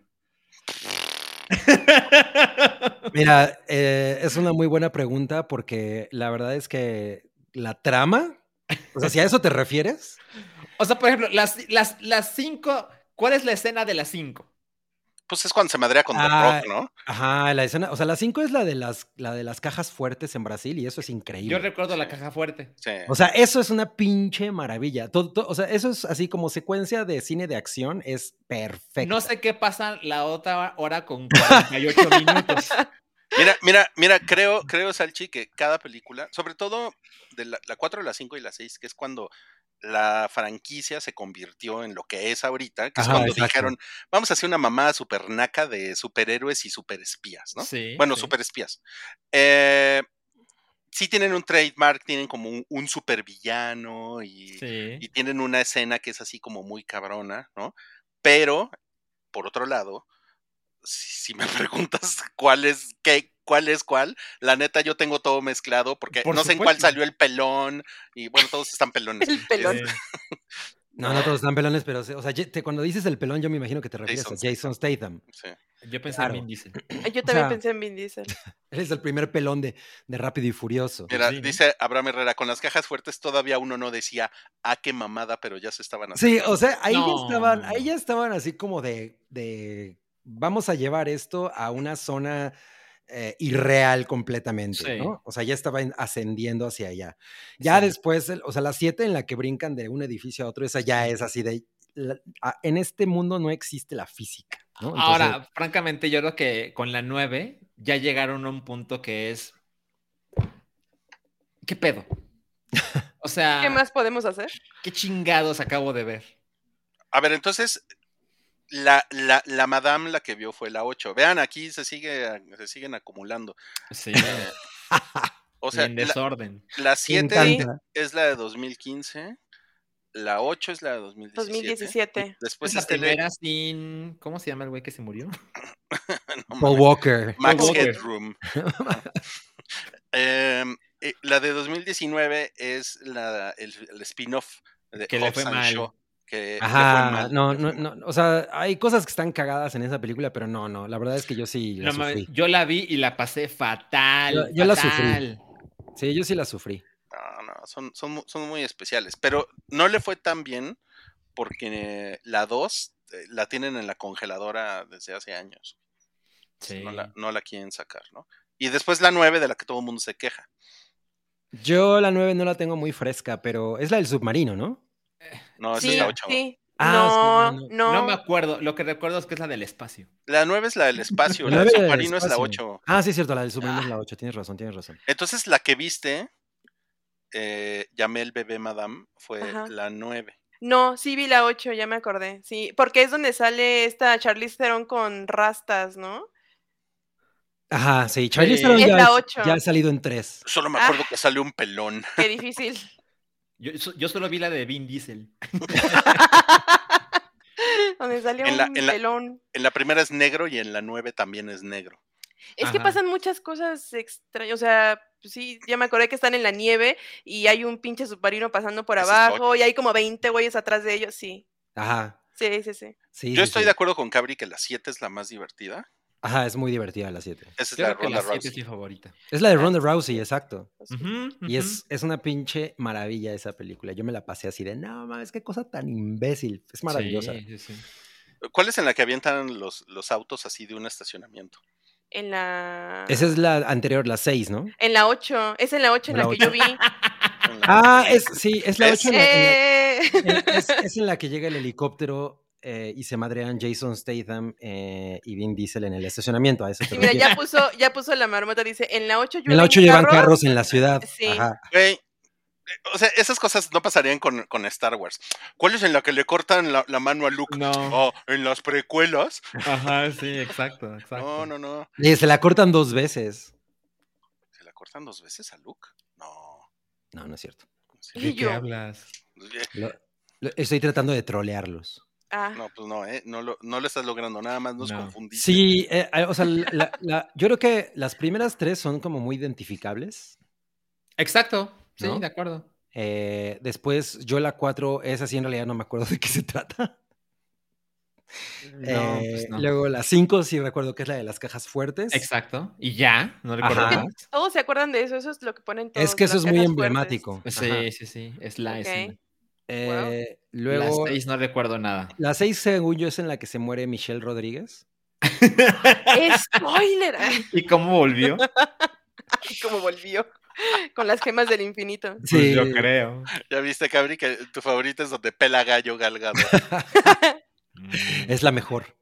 Eh, No mames. Y luego la 7 es en la que brincan en el edificio, que esa es una absoluta maravilla. Está poca madre. Está escena. poca madre. La 8 también la tengo Petronas. En las Petronas. La 8 la tengo borrada. Eh, la Bueno, 9 es la mames, yo la, yo, yo la 8 la, la vi en 4DX. Eso, eso lo comenté. No mames, qué terrible. Porque ya hacíamos el hype. Eso lo comenté en su momento en el hype. ¿Y qué Es- tal te fue? Estuvo. Pues estuvo cagado. Estuvo cagado. eh, Porque además fui con el hijo de una amiga. Y nunca, nunca había, había, había visto a, a un cerebro masculino tan trastornado. como- O sea, el güey, el güey no podía creer todo lo que estaba viendo así de. O sea, yo dije, no mames, güey, se me va a morir. Le va a dar aquí". algo. Le va a No, y además algo, lo estaban güey. sangoloteando, o sea. Sí, no, no mames. No, no mames. Le- o sea, le hackearon el cerebro. Qué chingón. Le resetearon la vida. Oye, Pero bueno, la, la que sigue ahora, simplemente en, en inglés, se llama Fast, Fast X. X o Fast 10, ¿no? Ajá, o. Fast 10. Sí. Ajá. O Fast Y- H. Ujú. fast, fast Tacha, sí. Fast Hacha. Y aquí en, en México se va a llamar Rápidos y Furiosos X. Ok. Mm. Sí, porque no le podrían poner Rápidos X, ¿no? Rápido. Rápidos. Está No, X. Rápidos Ah, X, no. Yo- mira, yo estoy de acordísimo. O sea, en la app dice Rápidos y Furiosos 10, o sea, 1-0 Ah. En la app. en la app. No mames. No, pues No. Está, muy, está muy complicado. Eh, pero Bueno, pero luego los del cine hacen pendejadas, ¿eh? Ya lo, ya lo Sí, hemos visto, sí, lo sabemos. sí. Lo hemos visto muchas veces. Mira, como- y, como bien dice Soy la Marmota, una de las escenas más emotivas de la historia de- del cine es la despedida de Paul Walker. Sí estuvo cabrón, ¿eh? Sí estuvo Estuvo cabrón, sí estuvo cabrón. A mí, sí. Pues sí, me- no. a mí sí se me salió la lagrimita. Yo no diría emotivo, la verdad. Yo sí lloré cuando se separan los coches y, y hay un- una No mames, sí estuvo cabrón, porque, todo- porque todos sabíamos que, que ese Paul Walker era de CGI y ya, y ya se había pelado. O sea, sí, o sea, y de, y de hecho sé que mucha, mucha gente estaba realmente consternada. El video de, ¿quién era? Wiz Khalifa, Ajá. era así de, no mames, mil millones de reproducciones porque sale Paul Walker, ¿no? O sea, lo entiendo. Ah, sí. también se convirtió en un meme. O sea, de repente esa misma secuencia de los autos separándose se sal- salió en otros lugares y pues era un chiste. Dice Jay Calderón. Yo no diría que en la historia del cine, pero sí emotivo. Sí, en la historia del cine, Jay Calderón. En la historia del cine. No, no chingues. Y luego nos pone Está, la- está al lado de Rosebud. Dice, estoy tan perdido en el tema que me siento como Salchi en el highball de ayer mientras hablaban. de No, básquetbol". mames. Yo ya en el Hypeball estaba pensando, debería estar jugando Zelda. No mames. Bueno, eh, y ahora sí, tal como se prometió, Cabri ya vio la nueva Rápidos y Furiosos X y nos va a platicar. Sale Jason Momao. O sea, sí, no, o sea, no A mí parece que va de Jesucristo. Sí. La- o Tal sea, vez sea Jesucristo. la, Cuéntanos. la cantidad de personas, de celebridades que salen en esto es así una grosería, güey. O sea, eh, bueno, les, les puedo decir que yo creo que es, es mi tercera favorita de toda la saga. O sea, la primera es la 7, la segunda es la 1 y esta sería la 3. Oh, muy bueno, eso es bueno. Ajá. eh, es una pinche nacada de no mames, vete a la mierda. Está naquísima y es increíblemente nacar encantadora, güey. O sea, es- se trata de que eh, Jason Momoa es, eh, es hijo de un güey al que ellos matan justo en la secuencia de, de las cajas fuertes de Brasil. Así es como empieza esta película. Entonces, eh, de ahí sacan la idea de que este güey se quiere vengar porque le, le mataron al papá, ¿no? Vin Diesel le mató al papá y entonces este güey hace, destruye el mundo únicamente para hacer llorar a Vin Diesel, porque eso es lo que quiere. O sea, lo que quiere no es matar a Vin Diesel, sino lo que quiere es hacerlo llorar. De Ok. acuerdo. O sea, porque la filosofía de este güey es no los mates, mejor hazlos sufrir. De acuerdo. De entrada, Jason Momoa está espectacular en esta mamada, güey. Eso es una cosa así de, güey, se, se nota a leguas que se le está pasando cabroncísimo haciendo todas las pendejadas que hace, güey. Es así muy disfrutable. O sea, porque, porque es este duda así todo enorme, mamado, que se ve como, como hijo de puta, pero, pero sale, sale, sale con sus tubos en la cabeza porque se está peinando y arreglándose las uñas. No, no, güey, no mames. Tiene unas pinches escenas de qué cosa tan pendeja, no mames. O sea, obviamente este güey se le está pasando increíble. Esa secuencia que todos hemos visto en los trailers de, de, de que le rompen la madre a Roma. O sea, no a la película de Cuarón, sino a la ciudad. Los críticos. Tampoco a Río Roma. Eh, eh, Güey, es una pinche genialidad. O sea, es, es así de, de cosas de, güey, por eso estas películas funcionan, porque en serio no mames cómo se van con todo. La película ya no la dirige Justin Lin, que es el güey que había dirigido las anteriores y como las más, eh, las que más hayan funcionado, porque al parecer el güey se peleó con Vin Diesel como todo mundo. Pues era la historia de que Vin Diesel llegaba tarde Ajá, y ajá. que no se aprendía sus líneas. Mm. O sea, O sea, qué difícil trabajo. po- pobre güey de, pobre de James Gunn también, ¿no? I am Groot. O sea, además Vin Diesel es el güey que menos brilla en esta saga, la neta está muy cagado como, o sea, es el güey principal y es el güey así menos interesante. Pues ¿no? principal porque es productor. ¿no? Pues sí. Yo no, yo no, yo no creo eso, Cabri. O sea, yo, yo creo que Vin Diesel sí es el role model de un chingo de güeyes. Se- seguramente, seguramente, Sí. pero, pero bueno, a mí, a mí no me, a mí él es el que siempre me aburre cuando, cuando está en las películas. Pero, la, o sea, no, esta pinche madre no, no para en la acción, así, o sea, hay muy pocos momentos de, de- de calma y los momentos de calma, ya saben, son esas mamadas sentimentaloides que le encantan a Vin Diesel de la familia, la familia, la familia. pero, pero de ahí en fuera son dos horas 20 minutos de puros chingadazos, ¿no? Una cosa que no me gustó mucho de la película es que aquí sale ya. ay, ay, Le dan mucha importancia al hijo de, de Toreto y de, y de Letty. Y, el pinche squinkle que castearon, la verdad es que está bien genérico. Eh, o sea, si, si le hubiera caído un coche encima, no, yo no hubiera sentido absolutamente Tengo, nada. tengo otra pregunta para Cabri. Dime cinco nombres de personajes de Fast and Furious. Ah, pues mira, Uh. está Toreto, Ajá. Han, Letty. Eh, espérame, espérame. Está el personaje de Tyrese. Ajá, eso no cuenta. No. Eh, ah, Cypher, porque eh, Charlize Theron es Cypher. ¿De acuerdo? Eh, Jason Momoa se llama Dante. Ah, Ok, Ay, vienes de verla hace media hora. Eh, ¿eh? Vienes de verla hace media Sí, hora. Ajá. No, a mí se me hace que reprobado, ¿eh? en, en personajes de Fast and Furious. Oye, no, pues me- está Héctor Reyes, que es el papá de.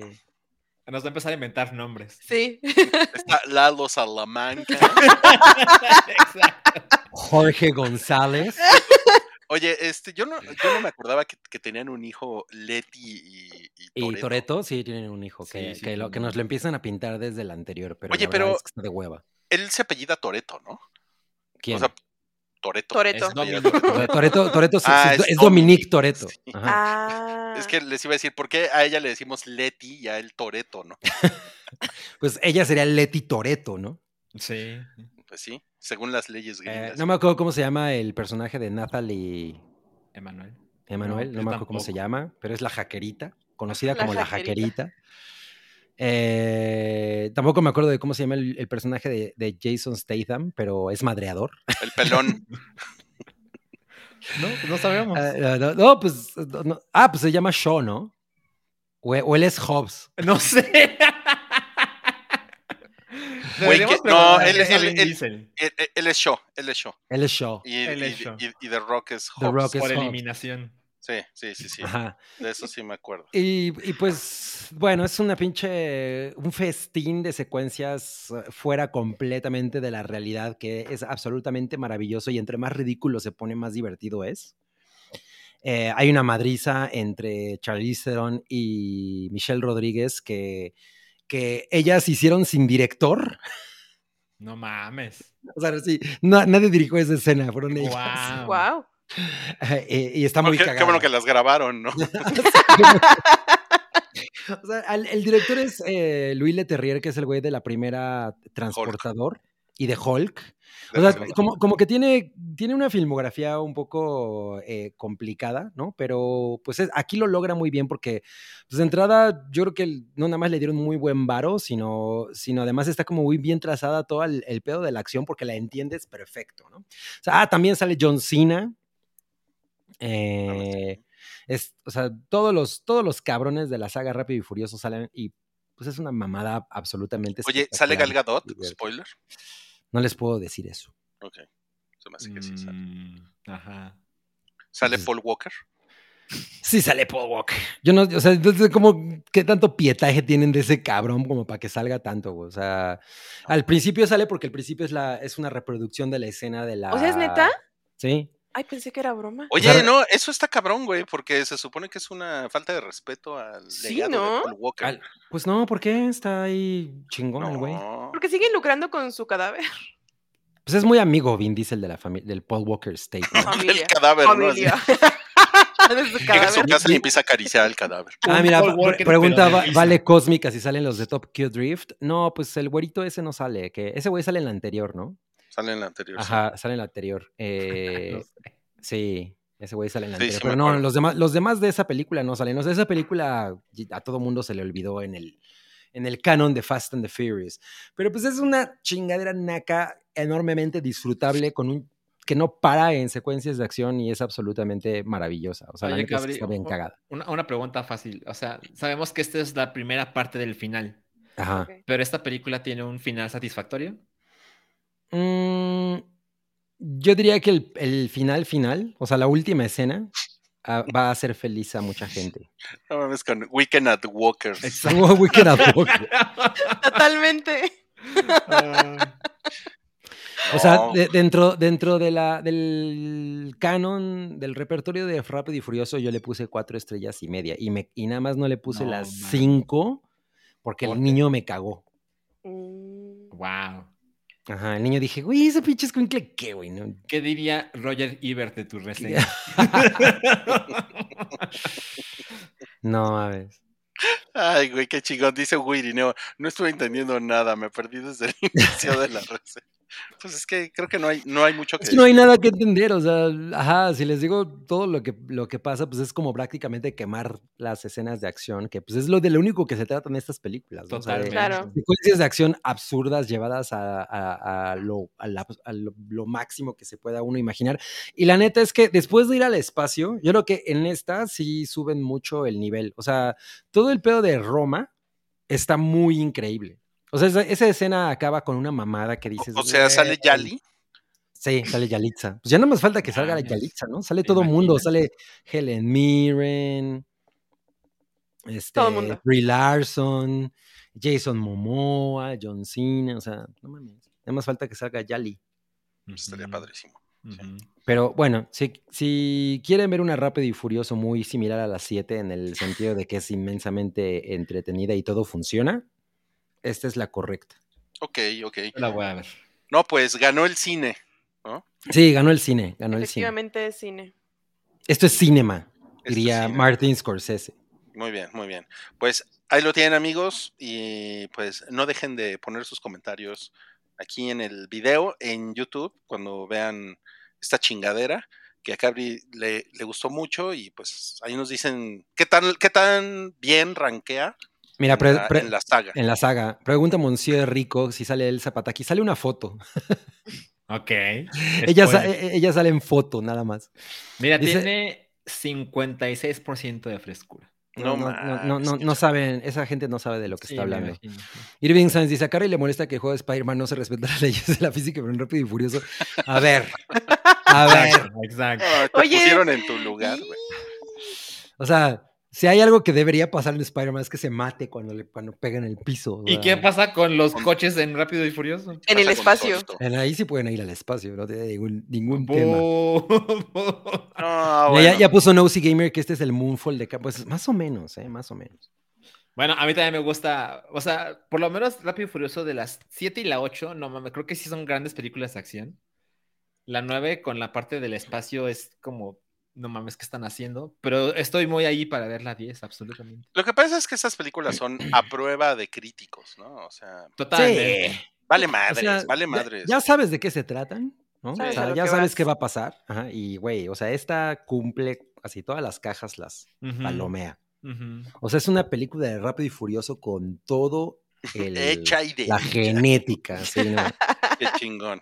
Bueno, pues vamos a pasar al último estreno de esta semana, porque tenemos reseñas de cosas que vimos, ¿eh? Entonces todavía hay También, más hype también. Para que no, para que no se vayan o para que le hablen a su tía, a su abuelito, a su sobrino, que, que Al- venga al perico. streaming, al perico, sí. Y pues eh, el otro estreno que tenemos esta semana es una serie que habíamos comentado en otro, en otras emisiones, que se llama Planeta Prehistórico. Esta es la segunda temporada, eh, narrada por Richard Attenborough Attenborough. que es un viejito que habla así. Sí. Y pues van a salir cinco nuevos episodios. Realmente lo único que necesitan saber de esto es, eh, en la primera temporada salen los dinosaurios de la costa, del, como, como de los hábitats nevados, del desierto, del bosque. eh, y aquí eh, pues van a salir nuevas... pues nuevos hábitats que no nos dicen en las notas de, de prensa, pero pues seguramente pues, es que hay tantos pinches dinosaurios que van a que van a puta, tienen así, pero material a lo pendejo, ¿no? Mira, Para en Wikipedia ya está el nombre de los episodios, entonces te puedo decir los ecosistemas. A ver, échalo. Es islas, eh, ¿cómo se dice? Swamp, pantano. Pantano. Pantano. Pensé que el primero era América decide. No, no, no, imagínate. Océanos y el último es Norteamérica. Ah, Ok. ese, ese gringo no me, no me interesa, ¿no? Ah. Bueno, El- pero ahí hay tiranosaurios en. El, el, el tromsaurio, ¿no?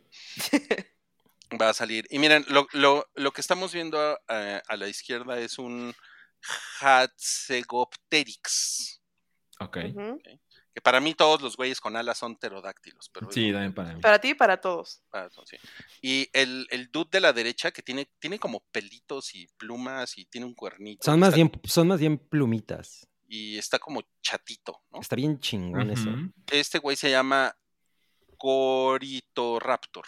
Ok. Ok. Órale. Una cosa A ver, a ver, increíble- díselo en su cara. Díselo en su cara. No, güey, me rompe la madre con ese cuerno. Una cosa increíble es ver a los Velociraptors en la primera temporada. Es, no mames, los verdaderos Velociraptors, no las Nos quedan como pendejadas- gallinas. No las pendejadas del güey ese Spielberg. Ajá, ese pinche medio. El señor Spielberg. Los, o sea, si, era- si eran gallinas, pero un poco más grandes que, gallinas, así con sus plumas y con O sea, eran como pavos.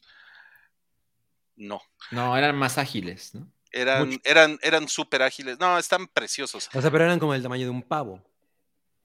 Pues, Sí, fíjate ¿no? que nu- nunca he visto un pavo en la vida real, ¿eh? Ay, ¿cómo crees? Ni en la No, cena de Navidad. Pues, ¿por qué lo vería? O sea, si no vivo en una granja. O sea, na- No, o yo sea, tampoco, pero llego yo y sí he visto un pavos en la vida real. Parson. Estoy seguro que has visto una vaca en la vida real. Ujú. Y no Ahí tienes está. una granja. Es Ay, vas en la carretera y ves las vacas, no ves Sí. a los pavos. Sí, sí. Sí me sorprende que no hayas visto un pavo en la vida real. Sí, es muy común. A ver, ¿dónde han visto ustedes pavos en la vida real? En la calle, Eh, ah, no, en la en- calle.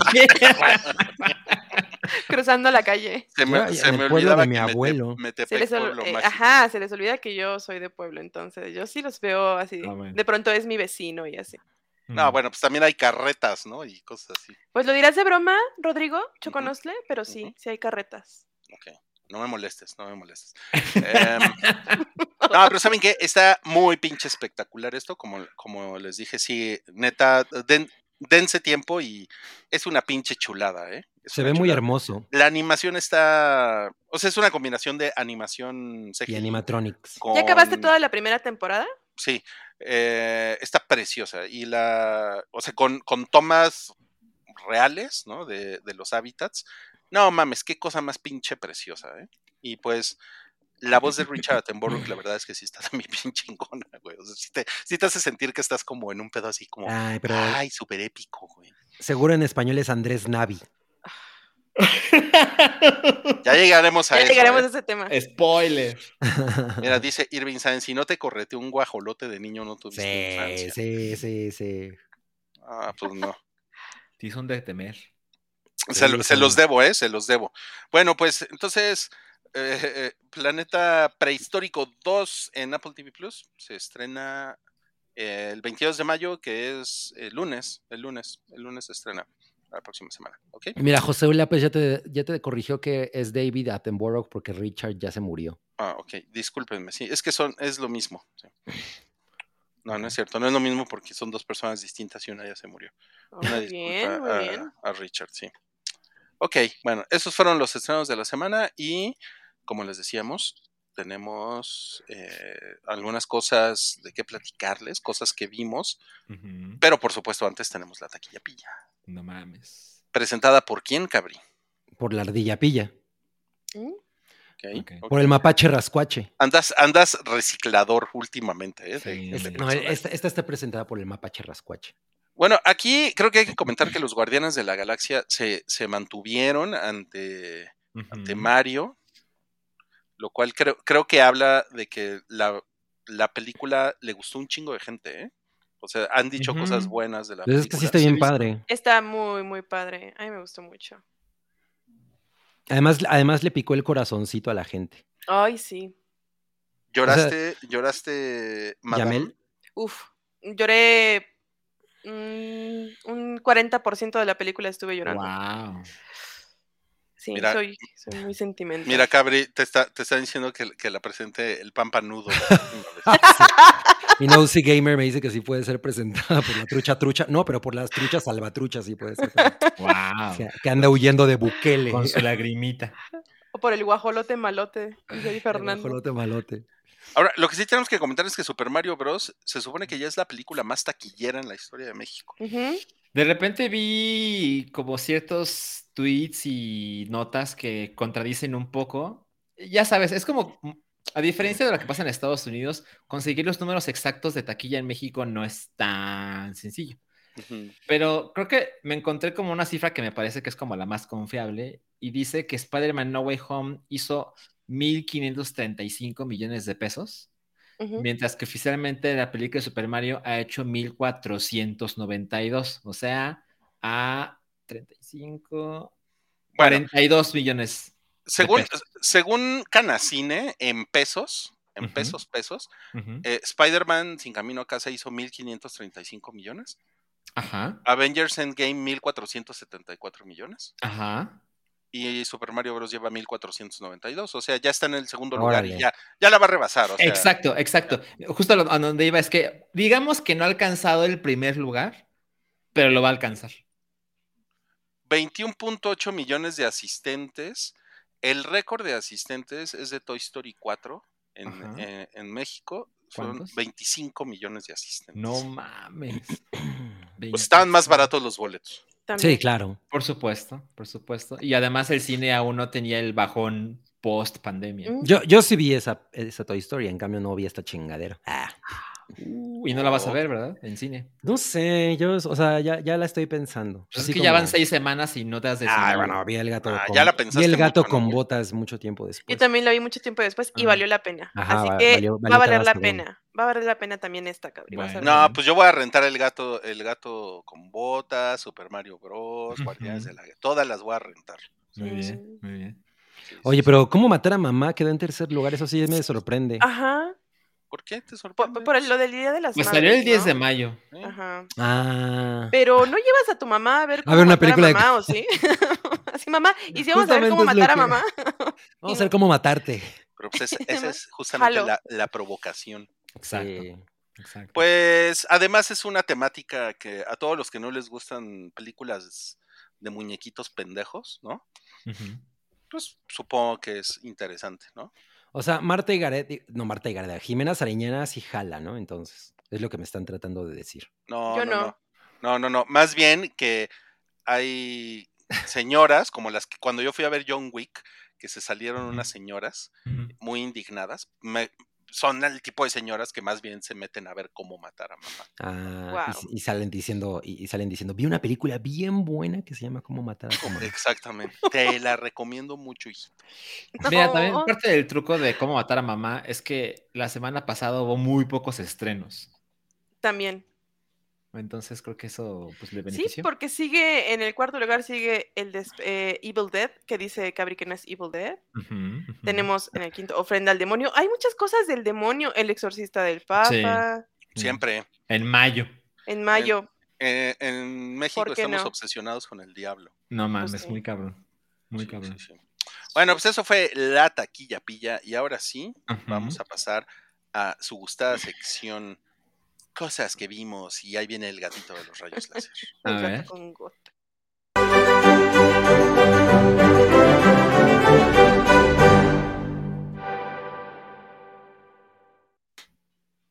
Primero tenemos este combo de dos películas que no tienen absolutamente nada que ver. No. Pero se ven bonitas juntas. Son de streaming, eso tienen que ver. Sí, sí, sí. Parece que el señor de la derecha está pensando en la señora de la izquierda. ¿no? O la señora de la izquierda le está mandando una selfie de sus nalgas. Ándale. La derecha. Una Ándale. selfie de sus nalgas. Ah, era justo lo que iba a... Selfie de sus nalgas. Selfie de sus Ajá. Es, es de una nalgui, ¿no? Una Manda- culi. Mándame una nalgui. Ajá, exacto, exacto. No, pues sí es una selfie de las nalgas. ¿no? O sea, se la está tomando ella misma. Es un debate que deberíamos tener. Sí, O sea, sí, selfie- sí, sí. Me gusta ese Selfie es porque, porque, tú la, porque tú te Porque estás tú la tomando a ti tomas. mismo Ajá, una exacto. foto, ¿no? Pero selfie sí implica carita, ¿no? O sea, es nada más tu carita, ¿no? No. No, selfie es que te la tomas tú mismo. Si buscas Oh. ahorita, a ver, busca en Google selfie y ¿qué te sale? ¿Te salen, te salen traseros? A ver. Si, si te mando una foto de mi mano que tomé yo, dirías que es una Selfie. Es una mani. Pues A sí, ver. ¿no? Mira, ya dice Pues José solo me salen selfie. caras, ¿eh? Solo me salen caras. No, pues ahí está. Fuente Google. Ok, va-. Mm. vamos a empezar con Sweat, que es una película de movie. Y esa la vio Cabri. Sí, está en movie. ya- la vi porque Oralia la, la puso en el newsletter. Por cierto, suscríbanse al newsletter del Hype. Entonces, en el newsletter de la semana pasada la puso. Yo dije, ah, eso se, se- eso se ve como algo que yo quisiera ver. Entonces, le, le di una oportunidad. Eh, es una película que dura aproximadamente dos horas. Dura como una hora cuarenta y tantos. ¿No? Sueca es de 2020. Ujú. Eh, de, de acuerdo con Salchi, ya tiene rato que estaba en movie, pero como que bueno, a mí me quedó la impresión de que eh, sel- selfie, digo que selfie. Eh, por culpa de No See Gamer. Sel- selfie la eh, película. que, eh, que, Sweat era como más nueva, pero bueno, no. Eh, y y, eh, es, es bastante interesante. A mí, la, a mí la primera mitad de la película me pareció que era como de tres estrellas, pero yo diría que los últimos 20 minutos completamente me cambiaron la jugada. Se trata de esta morra que se llama Silvia, que es una influencer eh, en, en Suecia de fitness. Eh, influencer muy cabrona para ellos significa 600 mil seguidores. Tiene 600 mil seguidores en Instagram. Y pues eh, siendo esta persona cuya, cuyo trabajo, digamos, es hacer que la gente se sienta mejor consigo mismo y como inspirar y como, te- y como tener toda esta energía arriba, ribototota, em, es muy cabrón como de pronto ella tiene un momento de quiebre en el que eh, llorando a la cámara, pues ella confiesa que, que se siente sola y que no tiene una pareja, Es miserable. Entonces, es miserable. Entonces, ese momento empieza a significar eh, pues cosas negativas en su vida porque, por ejemplo, los patrocinadores no están muy de acuerdo con que ella haga ese tipo de cosas. eh, la gente me- me- medio, medio lo, agarra por el mal camino y pues ella se siente eh, como, como obligada, digamos, ¿no? A, tener que mostrar un lado, un lado diferente, este lado feliz, pero de pronto ella dice, no, güey, o sea, yo lo, es, es, es, es, una, es un canal a través del que, yo, del que yo me comunico con la gente y yo comunico cómo soy, ¿no? Mi vida no es todo el tiempo perfecta. Entonces, realmente yo diría que la primera hora de la película es como muy, eh, es como muy plana y, me imagino que esa es mucho la intención de esa primera parte, porque en la última parte de la película ocurre algo eh, que a mí, eh, como les digo, absolutamente me cambió la percepción, ¿no? O sea, mientras era una película de una morra que decías, bueno, pues sí se siente sola y todo, de pronto ver cómo ella se queda expuesta a una situación en la que tanto su, su, vida miserable contrasta muy cabrón con la, vida miserable de otra persona y, el momento en el que esos dos mundos eh, colisionan completamente me rompió. O sea, yo no estaba esperando eso, como que yo dije, está bien la película, pero cuando llegó ese momento me pareció absolutamente espectacular. Me, me dolió un chingo ese momento. Entonces, se convirtió en una película de cuatro estrellas para mí y yo definitivamente les diría que la vean. Eh, creo que creo que tiene o sea, no, no, no es no es una película de, de- de pobre niña rica no sino más bien creo que es una película sobre de- del análisis de la vida de una persona que simplemente tiene estas características pero igual que muchísima gente y sobre todo gente con, con esa con de su generación pues están solos no y cómo eso puede se lleva a otras zonas en las que al compararlo con vidas de otras personas dices, no mames, pues realmente es, es, es un mal que, que, permea en la sociedad de muchas formas, ¿no? Entonces creo que esa es una cosa que me gustó muchísimo de Sudor, la película. Y Salchi también la vio. Eh, sí, la vi hace, creo que justo cuando la pusieron en movie, y pues para ser honesto contigo y con todos, no recuerdo muchas cosas, pero recuerdo que Recuerdo que es una muy buena película, que es muy recomendable, que justo explora esta, pues esta, o sea, la farsa no, no, siempre viene de ellos, ¿no? Sino de, pues es tu trabajo, entonces pues tienes que mostrar tu mejor cara prácticamente cada instante de tu vida y pues eso tiene sus consecuencias. Sí, yo creo que una, eh, uno esperaría de una película sobre una influencer de fitness, pues que, digamos, su vida sea un poco más excitante, pero curiosamente la vida de esta mujer no lo es. ¿no? O sea, no, no, no es como me imagino a Bárbara del Regil. Uh -huh, uh -huh. ¿Del Regil? Ah, o es Bárbara de, Bárbara de Regil, perdón. De el Del Regil, sí. O sea, creo que es una vida mucho más promedio la de ella. Eh, o sea, y claro. en ese sentido me pregunto si la, si la, el lugar en el que ella vive, que pues, es Suecia, funciona socialmente de una manera un poco distinta, porque tampoco es una morra sí. que anda en la calle y todo el mundo ande como, ay, ay, me quiero un autor. O sea, no, no, le pasa eso, es ¿no? que los suecos están muertos, ¿no? sí, sí. Pregunta Martín Bravo Nájera si es cine turco, pues podría quedar como cine Yo turco. Creo que sí. Yo sí lo es, o sea, no es súper experimental, pero sí lo es. Sí, sí, sí. Eh, pero, pero creo que esas características, justo el hecho de que ella no sea hiper famosa y, que su vida transcurra de una manera como mucho más promedio, la hace más interesante, ¿no? O sea, no es esta mujer que a, a donde vaya las cámaras la siguen. Entonces, eso, eso es una perspectiva, perspectiva que me gusta porque en realidad no se trata de que ella tiene un chingo de seguidores, ¿no? O sea, no ese es el punto de la película. Ok, Uh -huh. Pero la recomiendas, Cabri. Sí, definitivamente me gustó un chingo. Me, me, me, me, la pasé muy bien, sobre todo con el final. Pues eso es lo que tiene que decirnos Cabri de Sweat, Sudor la película, está en movie, ¿no? No, nada más se llama Sweat. Nada más se llama, no se llama Sweat. Búsquenla sí. así como Sweat. Y yo vi Ant-Man and the Wasp Quantumania. Que Madres. La pusieron ayer en Disney Plus.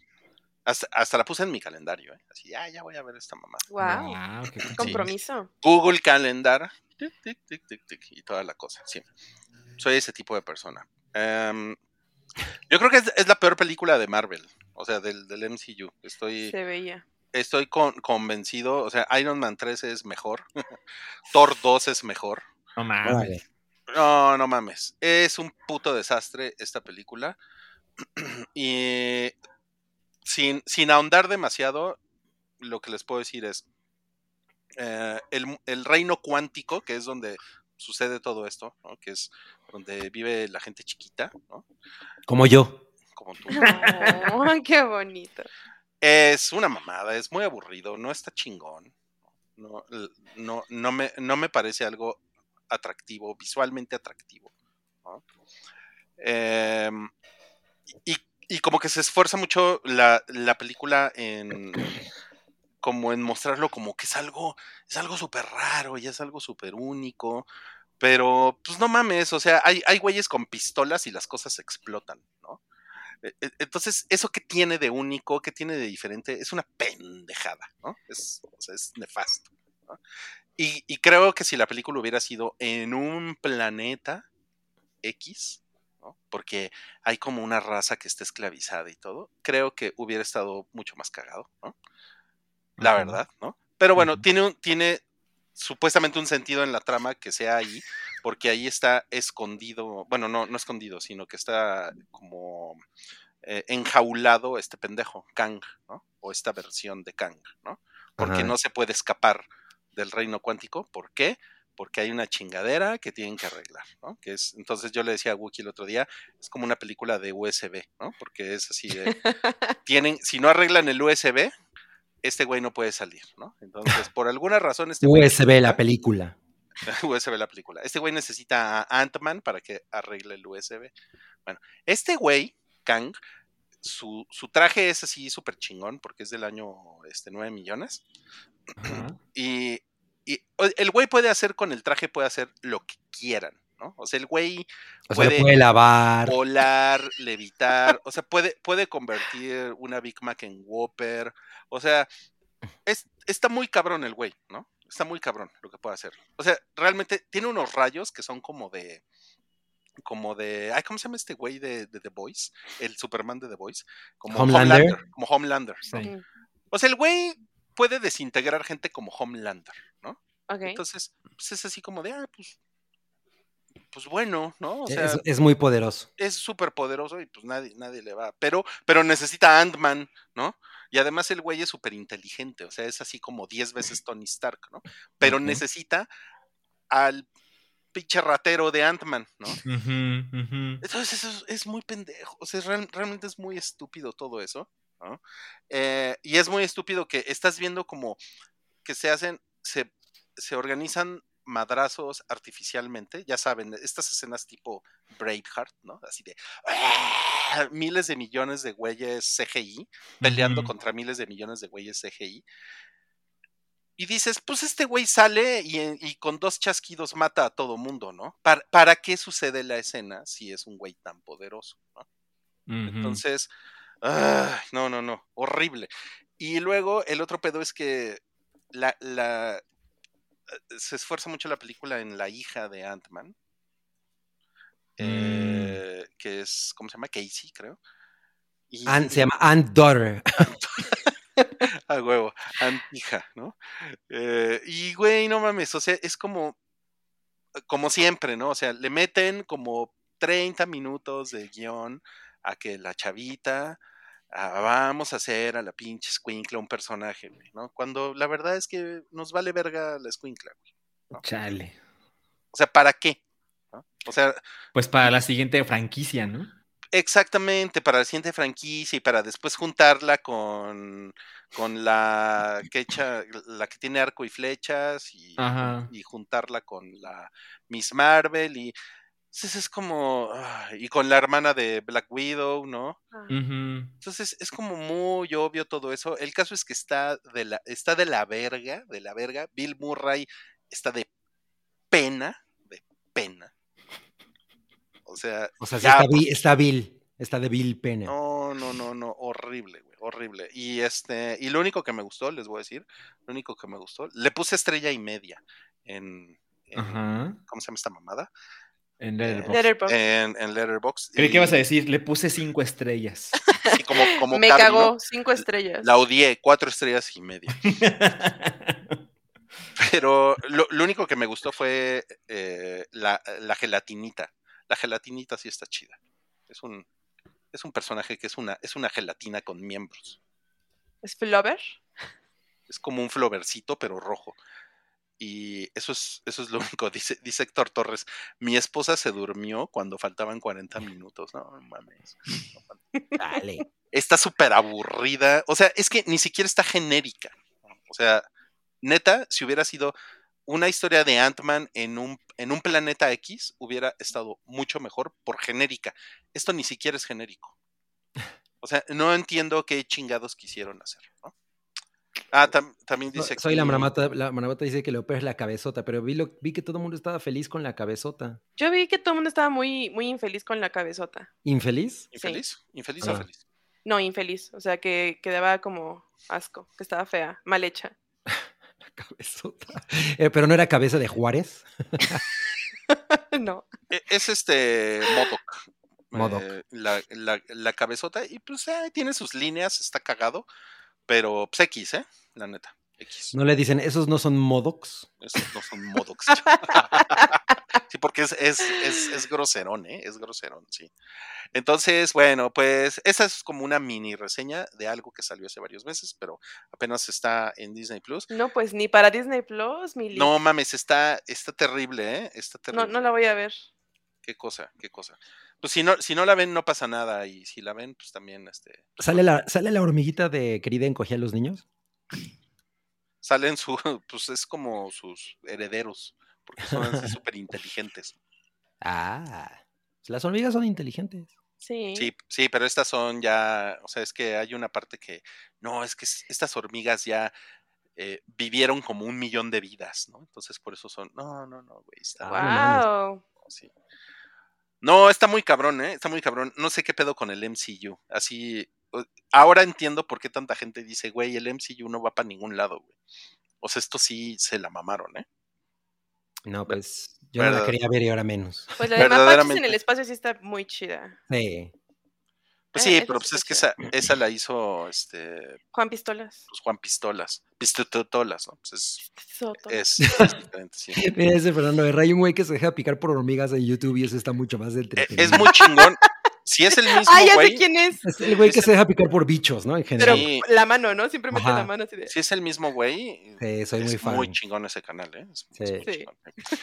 Pero bueno, tenemos una, una reseña más de cosas que vimos que es Amor y Muerte en HBO Max y de eso nos va a platicar A ver. la, la Madame. La Medem. Eh, pues esta serie ya tiene un tiempito que se estrenó, tendrá como, creo que dos semanas más o menos que se estrenó eh, en HBO. Hasta ahorita han salido, el día de hoy salió el sexto capítulo, yo me quedé en el quinto, que es el que vi anoche. Y creo que la próxima semana termina ya. En la próxima semana ya es el último episodio y esta reseña va a ser muy corta, amigos, porque solamente quiero decir que qué bueno que ya se va a acabar, porque siento que esta serie pudo ser una película y hubiera estado excelente, porque los Mm. primeros cuatro capítulos son lentos, explican una y otra vez lo mismo. eh, está bien que nos quieran como explicar la rutina de, la protagonista, de Candy se llama, dejen de ver. Sí, ¿no? Sí, de Candy. Eh, pero se hace muy pesado, se hace muy monótono y como que de verdad te dan ganas de dejar de ver la serie, pero como buena serie al final tiene así como el ganchito para que vayas a ver el otro capítulo y dices, ah, ya se va a poner bueno porque nos están enseñando esto, ¿no? Y no, o sea, nada más es el ganchito, empieza otra vez la serie como con su ritmo normal y, o sea, así nos traen todo el tiempo hasta el quinto capítulo, que es cuando ya es lo mero bueno. Y bueno, esta serie de Amor y Muerte está basada en un hecho real. En 1980 esto realmente ocurrió. Candy era una, una señora muy normal, que iba a la iglesia, era, era un, este, un miembro destacado de la, de la comunidad, ¿no? Entonces, como que todo el mundo le tenía mucho aprecio. Y eh, Candy empieza a tener un amorío con el esposo de una de sus amigas. Y pues bueno, nos enseñan como todo, todo lo que pasa con este amorío. Y es que sí, no, no es, según yo no es spoiler porque literal está en la, en la descripción de, del, del show. Y pues termina matando a su amiga y la mata a hachazos, ¿no? Entonces tú escuchas eso y suena impactante, ¿no? Y más porque pues esto sí pasó. Pero la serie... de Mejor le hubieran alguna puesto manera- amor y hachazos. Amor a hachazos. amor hachazos. Amar, amarte muerte. Amarte muerte. Ah, Amarte muerte está chido. Pero bueno, por muy interesante que suene esto, la serie se las ingenia para hacértelo bien pesado y bien aburrido. Hasta el quinto episodio, cuando ya empieza otra vez a, a arrancar esto. Y pues no hay mucho más que decir. em, esta historia ya se, ha adaptado, ya se ha adaptado varias veces para cine y para TV. Entonces, según yo, pues no había como mucha, mucha necesidad. Si es un caso de la vida, es que no sabes. Luego también en casos de la vida real nos dicen, esos spoilers. Entonces, no más, no más para aclarar. Em, mm, no sé si recomendárselas o no. Yo la verdad es que la estoy viendo porque, pues ni modo de no terminarla. Pero siento que mm, tal vez podrían como saltarse los primeros cuatro capítulos y llegar de lleno ya como a lo bueno y no, no pasaría nada. Incluso las actuaciones se me hacen hasta como bien planas. O sea, ves a, a todos actuando y es como siempre traen la misma cara de... "Mm, ujú". Ah, esté pasando, o sea, están teniendo una aventura, están teniendo sexo, están ahí súper apasionados y están así de... O sea, la canción principal es la Una aventura es más bonita. No. Eso le hubiera puesto emoción. Eh, pero no, la verdad es que no, no, no me gustó tanto, a pesar de ser una serie de HBO, bueno, el diseño de producción sí se ve muy bien, eh, todo se ve muy de la época, eso está muy bien, pero la verdad es que yo creo que las actuaciones sí está mucho, mucho relleno en, en la historia. Oye, pero Elizabeth Olsen no está plana. ¿Por qué dices que está plana? Qué bobo. Ese era el chiste de Rui, Ese ahora sí, lo la- vas- la- ya, ya me la- lo dejaste sin chiste. Ya, ya le robé su chiste a Rui. Perdón, ¿cuál era el chiste? Es que, es que dijo Yamel que la serie estaba plana y le dije, no, pero Elizabeth Olsen no está plana. No, tiene sus chichis. No puede ser. O sea, sí, sí, sí pudo Tenías- ser peor. Llegó a rematarlo. Exacto, sí. Sí, no, no, no. Ok, entonces no la recomiendas. Pues, si quieren, no, la verdad es que no. Si se quieren aburrir, Sí, no. Si quieren aburrirse, véanla. No, yo la verdad es que les recomendaría, si de verdad quieren saber acerca de este caso, mejor busquen ah, un documental, algo en YouTube, algo más cortito, porque creo que no vale la pena chutarnos todos estos episodios, que además no son, eh, no son cortos, para saber una historia que muchas personas ya conocen. La verdad. Ok. Bueno, pero la serie de Dahmer, muchas personas ya la conocían y le- le- la disfrutaron. Pero siento que con la serie de Dahmer la contaron de una manera bien interesante. Y las actuaciones eran buenas, tenía muy buen ritmo. Yo siento que a esta serie le está fallando mucho el ritmo. Qué raro para ser de HBO, ¿no? Era justo, justo lo que pensaba. No son perfectos. Lo que es interesante es que este es un original de Max, que son diferentes a los originales De HBO. H- ah, mira. Sí. Son Ah, como. HBO Max, sí, claro. Son como Los- downgrade. Sí, los Max son como los. Este. Pues es como los papeles de baño marca libre de Walmart.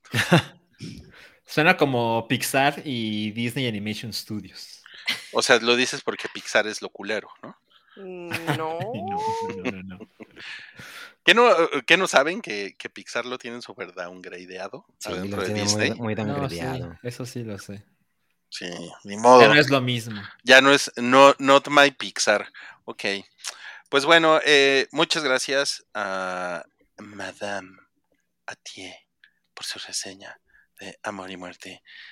Y tenemos un super chat aquí. Gracias a Jorge Araña. A ver. ¿Te lo, te lo lees, Jorge- Cabri? Jorge Araña.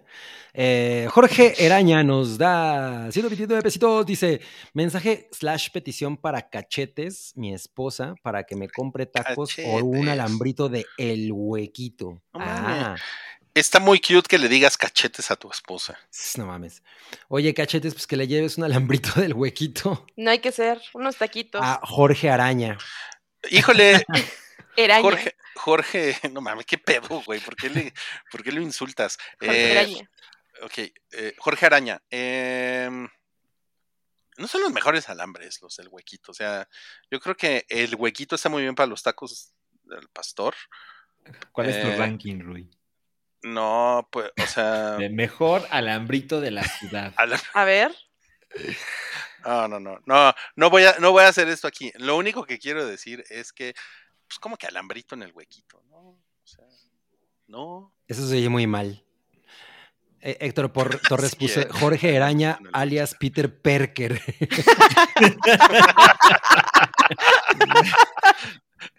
Ay, qué increíble. Pero bueno, eh, cachetes, ah, si, a, si a Peter Perker le, le gusta el alambrito eh, en el del huequito, huequito. llévale un vas. alambrito con su horchatita. Pues vas, vas. No hay que ser. un superchatita, qué chingón. No, pero bueno, ok, ya, después de ese superchat llega, ahora sí, la sección que hace llorar a los woke. No mames. Sí, sí, sí, porque ¿qué creen? Johnny Depp está de regreso y esto es mames. No cállate.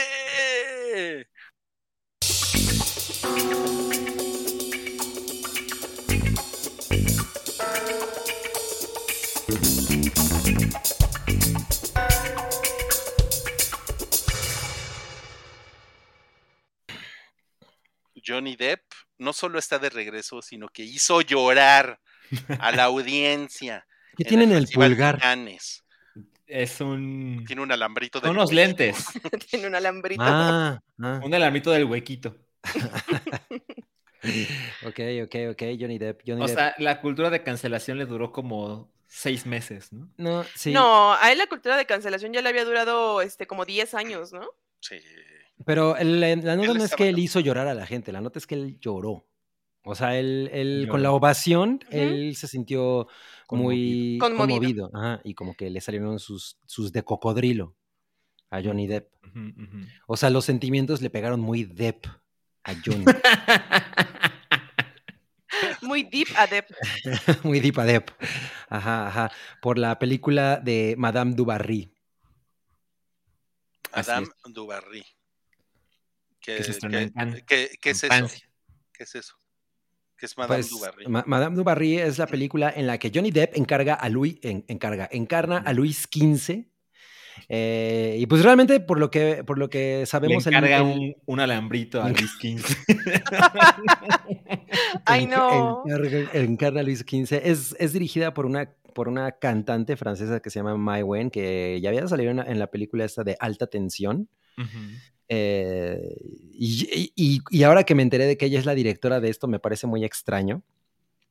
Pero bueno, eh, además del, del showcito que ella hizo eh, por allá, que fue a escupirle a un, a un reportero, que ese ha sido Sí. uno de los grandes escándalos de, de Cannes en esta ocasión, porque Sí. no, es- no- no estaban en la alfombra roja, la morra estaba en un restaurante y se paró a escupirle al reportero. Siento que no ha llegado más lejos porque no hay Sí. video. Sí, exacto, exacto. Na- Nadie lo, el- nadie lo grabó en TikTok porque en Francia, en Francia no les exacto. importa TikTok. Pero bueno, pues aquí la cosa es que Johnny Depp allá se siente protegido, ¿no? Pues sí, o sea, porque no- pinches, euro- pinches europeos, güey. Así es. Son un asco, güey. Ajá. Son unos libertinos. Bueno, y particularmente los franceses. Sí, particularmente. los los- italianos, los italianos tienen súper apañado a Kevin Spacey, ¿no? Como que dijeron, Kevin Spacey, hermano, ya eres italiano. No. Eh, y pues bueno, esa ha sido como la. es- realmente esa es la nota. O sea, que, fue- que, que tuvo una ovación de siete minutos De siete la minutos. película. Ovación de siete minutos. Según la nota, en éxtasis. Siete minutos de Ay. éxtasis. de- Wow. Sí. La, la directora también lloró. Ajá. No, nomás Johnny Depp lloró. Y que la gente estaba vuelta loca de ver a Johnny Depp. Y que se tardó cinco minutos en pasar por la alfombra roja porque no lo dejaban moverse así de, del desmadre que se armó por ver a Johnny Depp. ¿Cómo es Mm. posible que los franceses hagan esto? Tú, tú los conoces muy bien, Cabri. ¿Por qué? Cuéntanos. Pues, no sé, le tienen, le tienen mucho cariño a Johnny Depp, ¿no? O sea, eh, varias de sus películas se han presentado en Cannes, o sea, Death, Deathman se presentó en Cannes, Ed Wood. eh, Ed Wood, se pre- o sea, como que es un güey al que ellos, a que pues, respetan un chingo y pues, sin importar todos los desmadres que ha hecho, recordemos que ellos son los que tienen eh, eh, pues refugiado a, a Polanski. Como que las declaraciones en torno a esto han sido cagadas, ¿no? Porque, por ejemplo, el director de Cannes dijo, no, pues básicamente dijo, a mí no me consta. Dijo, Pues yo no lo a mí no me hizo nada. A mí no me hizo nada y pues el güey es buen actor. A mí no me ha hecho nada. Oye, pero yo, Ah. yo, yo pensé que Polanski estaba refugiado en la colonia Polanski, en la Ciudad de México. Ajá, en el, huequito, en el huequito de Polanski. Claro. Alambrito por el güey. Ajá, eh, y mira, como bien dice Stevens, hasta Dior le dio un contrato. Sí, el güey tiene un contrato Mm. bastante, bastante cabrón De con Dior. 20 millones. O sea, yo cuando vi los espectaculares de este dude por Dior dije, órale, no, no le, no le tiren miedo a estos cabrones al, al escarnio. Pero es que Dior ya había trabajado con él y mucho antes de, de su cancelación, entonces solamente retomaron el, el contrato. Exacto, pero justo me encontré eh, la información de que al parecer durante el, el juicio de Johnny Depp y Amber Heard, las ventas de esta fragancia se multiplicaron cabrón. No mames, pues eso es lo que les importa, ¿no? Claro. Huele a golpeador de esposas. Nah, no, Sí, no, no, no nos Y, consta. el de- y el- y la, la esencia de Amber Heard huele a popó en la cama. Popó en la cama. popó en la cama. Popó lit, ¿no? Popó en la cama. ¿Cómo se dice popó en la cama en francés? A ver. Voy a hacer eh, eh, merde en la lit, ¿no? Pues suena bonito. Sí, o merde o la lit. A ver, vamos, vamos a Mm. preguntarle a, A Google Translate a Google Translate. Popó en la cama en francés. en francés. ¿verdad? Ahí dónde está la F de francés. Abraham Herrera puso popú en la camé. Ok, a ver, ahí, ahí lo tienen. Cacaolit. Vamos a ver cómo suena. Pero tienes que compartir la pantalla. Ajá, porque Perdón, perdón, perdón. Sí, Sí, sí, tengo sí. que compartir la pantalla. Ahí está. Cacaoli. Cacaoli. Cacaoli- A ver, otra vez. Cacaoli. Cacaoli. Eau de toilette. Cacaoli. Cacaoli. Nos- Cacaoli, la nouvelle fragance de. Nos dice Rubicel, manden un saludo a Pachuca, vamos a mandártelo en francés. Ah, muy bien. wow. Cacao Pachouk. Salutations à Pachuca.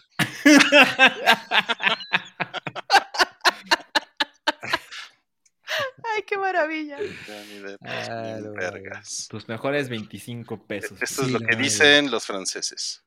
Johnny Depp est très con. Es très con. Eso es Johnny Depp es bien vergas. Ok. Johnny Ah, Depp es ok. très con.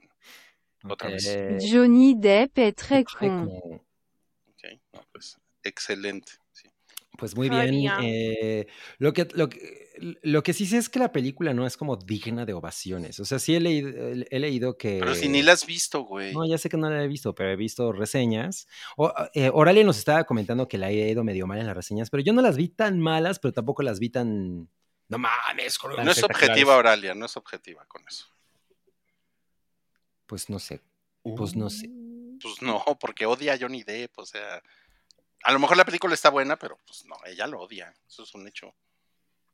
Pues quién sabe. Ya, la- ya, ya, ya, a ver si, a ver si la trae caníbal. Claro. La tendremos que ver en Diamond cine con Alá. Films. Diamond Films. Ajá. Con el póster culero que le van a poner. Seguro. Pero mira, una de las cosas que, porque evidentemente hubo una rueda de prensa eh, antes y después de la película, y no mames, dijo Johnny Depp que no se siente eh, boicoteado por Hollywood porque él no piensa en Hollywood. Ah, Ay, Lo cual es como, no mames, o sea, qué manera de lamer los huevos a alguien, porque pues estás en Francia, Claro. la prensa Sí. europea, y dices esa clase de cosas, no, bueno, te los, de- si te los metes en el bolsillo en ese instante y durante años. Entonces, bueno, también está cayendo en esta clase de... de- Mira, Vero Alejo dice, nada más le dieron siete minutos de aplausos con respecto a, a si es bueno o no. No, pero yo creo que le dieron siete minutos de aplausos a Johnny Depp. No sé si a la película. O sea, No, yo fue a Johnny que Depp. fue- yo siento que fue a Johnny Depp, Fue a exacto. Johnny Depp. a ver, tú ni estuviste ahí. A ver, Yo sí ¿por qué fui. dices eso? Exacto. Tú ni fuiste No, tampoco. no, Tú estabas no. haciendo manteconchas. Estaba quitando mi árbol de Navidad. Concha conchas. Dice Foras que Johnny Depp se ve deprimido. Pues ahí, allá ahí- no. ahí no se ve deprimido. no. Ahí se ve feliz. Pues Mm. No lo sé. Yo siento que le hace falta un alambrito del huequito. Ahora es la cura de todos. Que, sí, que, que no, que no es lo mismo, que no es lo mismo un alambrito en, en el huequito. Ajá, voy por un alambrito en, en el huequito, sí. Ok, bueno. eh, pues eso es la, la- la nota del no cállate de, de Johnny Depp. Y ahora vamos a, pues, al no cállate pues, más importante Nacional. de esta semana. Sí, ahora sí que nos vamos a arañar las vestiduras. Gran escándala, gran escándala porque eh, el estudio aquí en México, de, que es Sony, el, Sí. el- el que está haciendo, eh, ¿cómo se llama? A través del Spider-Verso, así se llama la película, Spider-Man a través del Spider-Verso, Ok. Ujú. eh, presentó al talento de voces. Y Ajá. después, primero, creo que hay que aclarar, creo que es importante aclarar que est- estas tres personas que estamos viendo aquí son, bueno, estamos viendo tres personajes y tres personas. Estos, estos sí son actores de doblaje y son los que salen en la, pues, pues digamos que en la película original, ¿no? Ah, de acuerdo, sí. Sí. Ellos son personajes importantes en la trama. Sí, o sea, son Miles Morales, Spider-Gwen y Peter, y Peter Porker. No mames, Peter Porker, qué chingón. Sí, o sea, ellos, digamos que pues, a, eso se, a eso se dedican. Eh, Emilio. Treviño, que es Miles Morales. Alondra Hidalgo, que es Gwen Stacy. Y. ah, espérenme, espérenme, espérenme, espérenme. Miguel Ángel Ruiz, que es Peter B. Parker. De acuerdo. Ajá, Peter Porker. Porque también a estos güeyes ya les estaba cayendo la lluvia de caca, ¿no? Así como de. A Ah, ver, de- ¿quién, ¿quiénes es son ese esos güeyes? pendejo? Ajá, exacto. Sí, ellos, ellos tres sí son actores de doblaje. Entonces, digamos que los estelares los tienen voces eh, profesionales. Exacto, exacto. Pero ese no es el problema. El, el problema es, bueno, para mucha gente, el problema es que están metiendo muchos influencers en esta, pues en la alineación. Ajá. Y sí son muchos.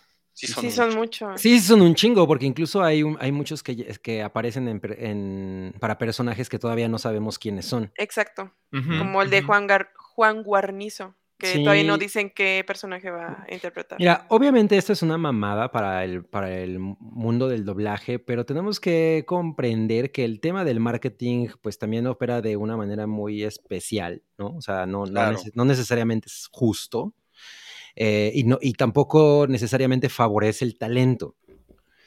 Eh. Entonces, sí, es- sí ah, lo, lo- lo podemos este, entender desde la perspectiva del marketing nada más, ¿no? O sea, obvio, obvio ponen esto y va a hacer un chingo de ruido y eso va a hacer que la gente se entere de que esta madre existe, ¿no? O sea, Pero, a ver, o sea, siendo la película que es, ¿tú crees que es necesario? Yo creo que no le hace falta ni la polémica ni los Star Talents para llevar gente al Ese cine es a ver muy esta buen película. punto. pero- o sea, eh, eh, o sea, bueno, bueno, no, perdón, no, lo- no lo sé porque creo que Spider-Man Into the Spider-Verse eh, no necesariamente fue el chingadazo, o sea, no fue una película como tan popular como, como son las películas del MCU, no tiene el mismo, el mismo impacto. Obviamente ahorita que ya va a salir una, una secuela y que ya mucha gente la ha visto en entretenimiento casero y todo, pues sí, la película se ha hecho más grande. claro. Pero, pero creo que este movimiento, este movimiento, pues es una jugada marquetera muy poderosa. O sea, en México este tipo de gente tiene un jale perrísimo. O sea, yo no sé si la gente diga, güey, no, me la voy a ver porque sale Gaby Mesa. O sea, pues también eso me parece. No, Puede pero te enteras. Ajá, eh, pero te enteras. Bueno, exacto. también. Y eso es, eso es lo importante, porque recordemos que por mucho que nosotros seguimos al cine y lo que tú quieras, no para todo mundo funciona de la misma manera y, y pues es- es- es- este tipo de movimientos hacen que, la- que, que- que todo se vaya mucho más arriba, ¿no? O sea, porque obviamente esta banda va a estar haciendo gira de prensa y es mucho más fácil poner a estos cabrones que la gente reconoce, porque los siguen en YouTube o yo chingados de dónde, que a personas que, que no tienen ese, ese star power. ¿Es una mamada? Pues sí, es una mamada, pero no sabemos si estos personajes, por ejemplo, realmente van a ser eh, voces que sean de tres segundos o, ¿sabes? O sea, Lo cual todo el Pues, mundo sospecha. Porque... Y Barrache ya se sabe, ¿no? Es, es un villano. ah, Y me imagino que. Es pues, La Mancha. La Mancha, que en, en la versión original es Jason Schwartzman. ah, no mames. Bueno, a lo mejor es un poquito más que 5 segundos. Ajá, sí, A lo probablemente. mejor son Sí. 8 segundos. Sí. Mira, o sea, volviendo al tema de la taquilla, o sea, evidentemente, como que es fácil pensar que esta franquicia no necesita esta clase de exposición, pero la primera película, eh, Into the Spider-Verse, que hizo, o sea, que revolucionó el cine de animación totalmente y que se llevó el Oscar a mejor película animada de ese año, esa película hizo 384 millones de dólares en el mundo, lo cual es muy poco seguramente para el estudio, pensando que es una película de Spider-Man, que además es, es una película bien chingona. Es mi película favorita de Spider-Man, fácil, ¿no? Entonces, seguramente eh, el estudio, o particularmente en este caso Sony Pictures México, ve los números de Super Mario Bros., por ejemplo, en México, y dice, no mames, hay que, hay que hacer algo para, para atraer más gente. sí me parece terrible. Yo la voy a ver en inglés, por supuesto, ¿no? Sa- También ¿sabemos- eso está- ¿Se va a estrenar está- en inglés? Ajá, Sí. es que también ese es un tema. No todos van a poder verla en inglés porque no en Exacto. todos los cines la ponen en inglés. E- Ese, ese es justamente el punto. O sea, en Ciudad de México eh, es usual que tengas la opción de ver esas películas en inglés y seguramente eso pasa en otras ciudades grandes. O le Pero pueden hacer como yo. Espérense seis meses. No, y no, la yo ven no voy en a la hacer- tele. no, no, yo con esta película no hay manera de la que yo haga eso. O sea, yo muero por ver esta madre. Sí, la animación y en el vale cine. totalmente. Ajá, sí, sí, sí. Pero esperen, o sea, una cosa que voy a decir que yo sé que voy a quedar que- como el romántico idiota. A mí me parece que está bien culero que en una franquicia así de grande, así de respetada, así de querida, como es Spider-Man, se ha convertido en, ah, sí, pues cualquier güey que tenga 700 mil seguidores puede ser parte de, porque francamente soy de esa generación, o sea, soy un, recuerden, early millennial, que sí me parece bien chingón que pues las cosas sean paso a paso, ¿sabes? Y de repente eres un güey que no tiene ninguna experiencia en este, en este trabajo y de repente eres, aunque sea en cinco segundos, eres parte de la filmografía de Spider-Man, pues sí me parece injusto. No me parece que tenga sentido. Claro. O, o- o sea, sí, pero retomando lo que, lo que dices del marketing, O sea, si, si nos ponemos muy, muy realistas, en efecto, yo creo que sí, suena como que esta película no necesita marketing, pero la realidad es que todas las películas necesitan marketing, eso es un hecho. ¿no? Sí. Y, y además, como, como funcionan estas cosas, pues estamos hablando de gente que está en marketing en Latinoamérica o en México y, y son presionados por güeyes invisibles que están en las oficinas globales, ¿no? Sí. Así como de, güey, ¿qué vas a hacer? ¿No? ¿Qué vas a hacer para que esta madre haga dinero? ¿no? Lo O sea- que son los números. Sí.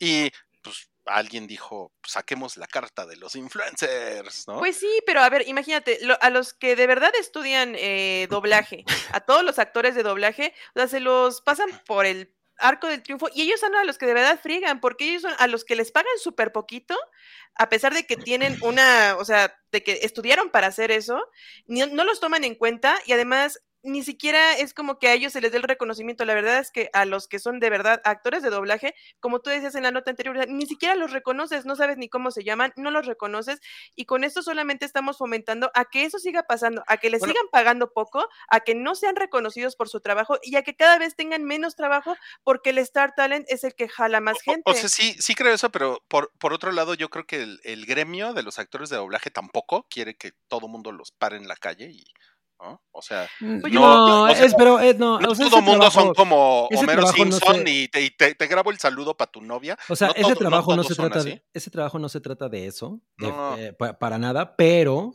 eh, este es un producto cabrón, es un producto chingón, es un producto que, yo- que mucha gente que hace doblaje, pues no mames, quisiera participar en él, porque pues no mames, es una, es una cosa muy, muy hermosa, Spy- las Into the Spider-Verse.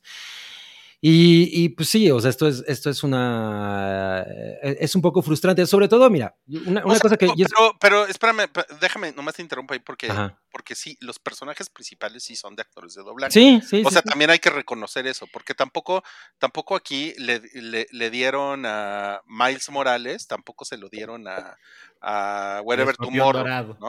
O sea, no se lo quitaron a un actor de doblaje que ya lo había hecho para dárselo al escorpión dorado. Sí, pero habrá que ver qué tanto aparecen estos cuatro, por ejemplo. Ya sabemos Eh. que Miles Morales, Gwen Stacy De acuerdo. y Peter Parker son actores de doblaje profesionales. Bien, perfecto. Es lo mínimo. ¿Qué tanto salen estos? No lo sabemos.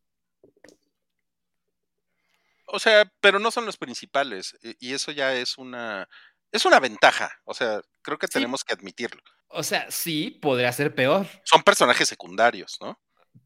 Pues. Sí, o sea, de- de- de- de- sí, sí lo son, Sí, porque no sí son, a los que vas a ver realmente, o sea... y No son y- los que y- llevan la historia. Ajá, exacto.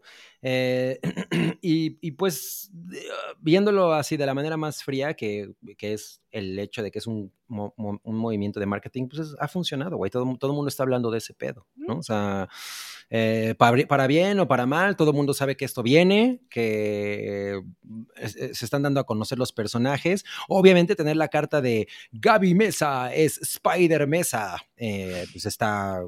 Da mucho más de hablar. Güey, a mí, me- a mí el caso de Gaby Mesa me, me parece absurdo, güey. A mí, güey, a mí también, Gaby Mesa es una persona que yo no entiendo por qué tiene, que- por, por qué tiene alcance. O sea, yo, yo, lo, yo lo entiendo de Christoph, porque pues el güey eh, tiene una cosa como polémica y explo- Ajá, exacto. Pero... Bueno, bueno, en el caso de Gaby Mesa, yo lo sé, porque es una persona que tiene influencias. no, claro. Tiene claro. influencias adentro de Cinépolis y entonces ella, ella por eso tiene acceso a un chingo de cosas Sí, Sí. claro.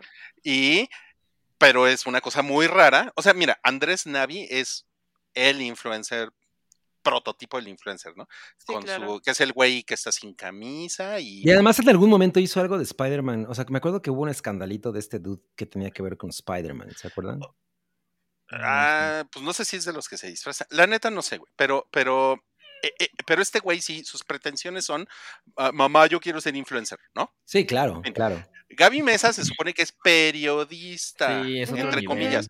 Entonces ahí es donde yo no entiendo qué chingados hace una señora como Gaby Mesa metiéndose en, en cosas que, pues no mames, güey, esa, esa no, es, no es tu chamba, pero por otro lado, pues yo, yo, yo creo que es una señora que está muy metida en toda la industria y con todas las influencias y con Pues todos sí. los amigos y pues por eso está ahí, así de sencillo, ¿no? Ah, mira, ya nos pusieron justo, justo que, que Andrés Navi es el güey que estoqueó a Tom Holland. Ya Ok, acordé. Eso- ok, Eso ok. fue la. ok. Sí. Mamá, quiero ser el que estoquea a Tom Holland. ¿no? Y, y ahora, de alguna manera, si lo puedes ver de este modo, el estudio en México dice, te voy a premiar y te voy a hacer Spider-Man durante unos minutos.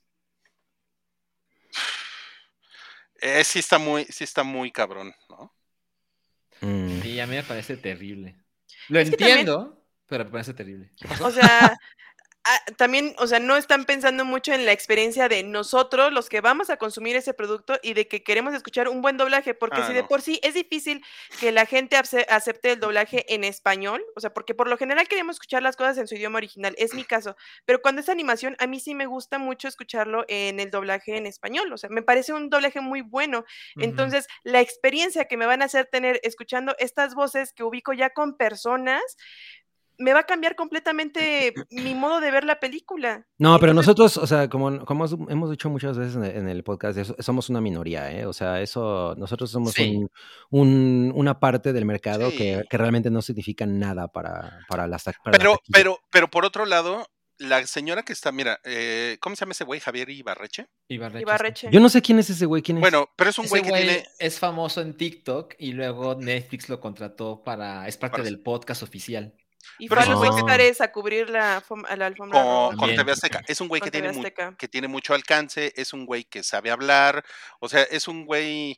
ta- también es influencer, ¿no? Pero digamos Sí. que tiene. Pero tiene más jale, preparación. totalmente. Ah, la señora que está abajo a la derecha, Diana Su, Allá que quién es. es, es una señora de 15 mil followers en Instagram. Wow. que, perdón, pero eso no es nada, ¿no? No. Y de- para, para lo que estamos hablando. Y en, en su currículum, ella es la editora en jefe de Cinépolis, ¿no? Lo cual Mm. la asocia, Vaya, Con, la asocia con Gaby Mesa, la asocia con, hay otra Gaby Mesa también por ahí, sí, porque hay dos Gabys Mesas en Cinépolis, ¿no? Mejor hubieran puesto a Florinda Mesa, No pues, sí. más conocida. Ya, ya lo habían puesto, ¿recuerdas? En Wreck-It Ralph. No, era la No, era la chilindrina. Ah, sí, cierto. Entonces, o sea, esta señora. Diana Su, o sea, e- e- ella en su bio de Instagram dice periodista conductora, o sea, sí, a lo mejor yo soy un, yo soy un señor eh, que está completamente desconectado de la realidad, no lo creo, pero un periodista no hace estas mamadas, la verdad, ¿no? Un periodista lo que hace es cubrir la película, ¿no? No, no salir con su foto así toda guapa de, ay, voy a salir en la película Spider-Man. A mí eso me parece una mamada. Puedo entender lo No, de no Andrés Navi, aunque, aunque acose actores, ¿no? Eh, y lo de Ibarreche, porque es un güey que tiene un, un inmenso alcance, ¿no? Sí. Pero no Sí, mamen esa- con esa una señora señora qué, de ¿no? 15 mil followers, güey, solo porque trabaja en. Cinépolis. No mamen, Sí, neta. no mames. ¿no? Oye, y mejor hubieran puesto Cabri es Spider chulo. Güey, es que con neta con 15 mil followers, o sea, o sea, Wookie tiene 12 mil followers, creo, en Twitter, güey. Sí, neta, no mames. pero lo que pasa es que Wookie, pues, pues no es amigo de Y Gaby y tiene ¿no? mejor voz. Mira, vamos a ver la No. lista y a lo mejor ahí aparece Wookie Williams. Yo lo- sí, lo- y no nos ha dicho, ¿no? Exacto. Wookie Williams es signos de interrogación. Exacto. Yo, yo voy, pero yo voy a doblar a Gaby Mesa cuando hagan la película de la vida de Gaby Mesa. Guau. Hola, soy Gaby Mesa. ¿cómo Ay, no. Ay, güey. No, sí, o sea, pues nepotismo, amigos, pues ¿qué les digo? Es obvio. Ya me pusieron que yo como Spiderman, no mames, super jalo, güey. Spiderman. Spider-Man. Spiderman es lo máximo. Mira, Fernanda Solórzano no lo haría. Pues claro que no. No, no, ella no. Y si lo hace, qué decepción, Ah, la verdad. Sí, es que hay cosas que no se hacen pues- si, te- si te dedicas a ciertas cosas. Pues, no, es una pendejada. Es obvio. es No, obvio. pero entonces es cuando dices, ah, ok, en realidad lo que quieres es que te pongan likes, ¿no? Y ser influencer, güey. Ok, ¿no? Hubieras dicho eso desde un principio, pero no te pongas en tu bio que eres periodista, güey. Claro. Que se ponga porrista Por Insta, güey. y Pues- ya no nos quejamos. Pues sí, pues sí. Periodistagram. Ahora me encontré por ahí, no sé si lo viste en Slack, Roy, porque oh, la verdad es que hoy descubrí a alguien que se hace llamar arroba Taker Metal, que tiene 1.5 millones de seguidores en Twitch. Porque él es uno de los invitados a, a hacer una de las voces en la película de Spider-Man, ¿no? Y pues ahí voy de metiche, ¿no? Y pues, bueno, pues ya te imaginarás, ¿no? Pues una cosa terrible tras otra, ¿no?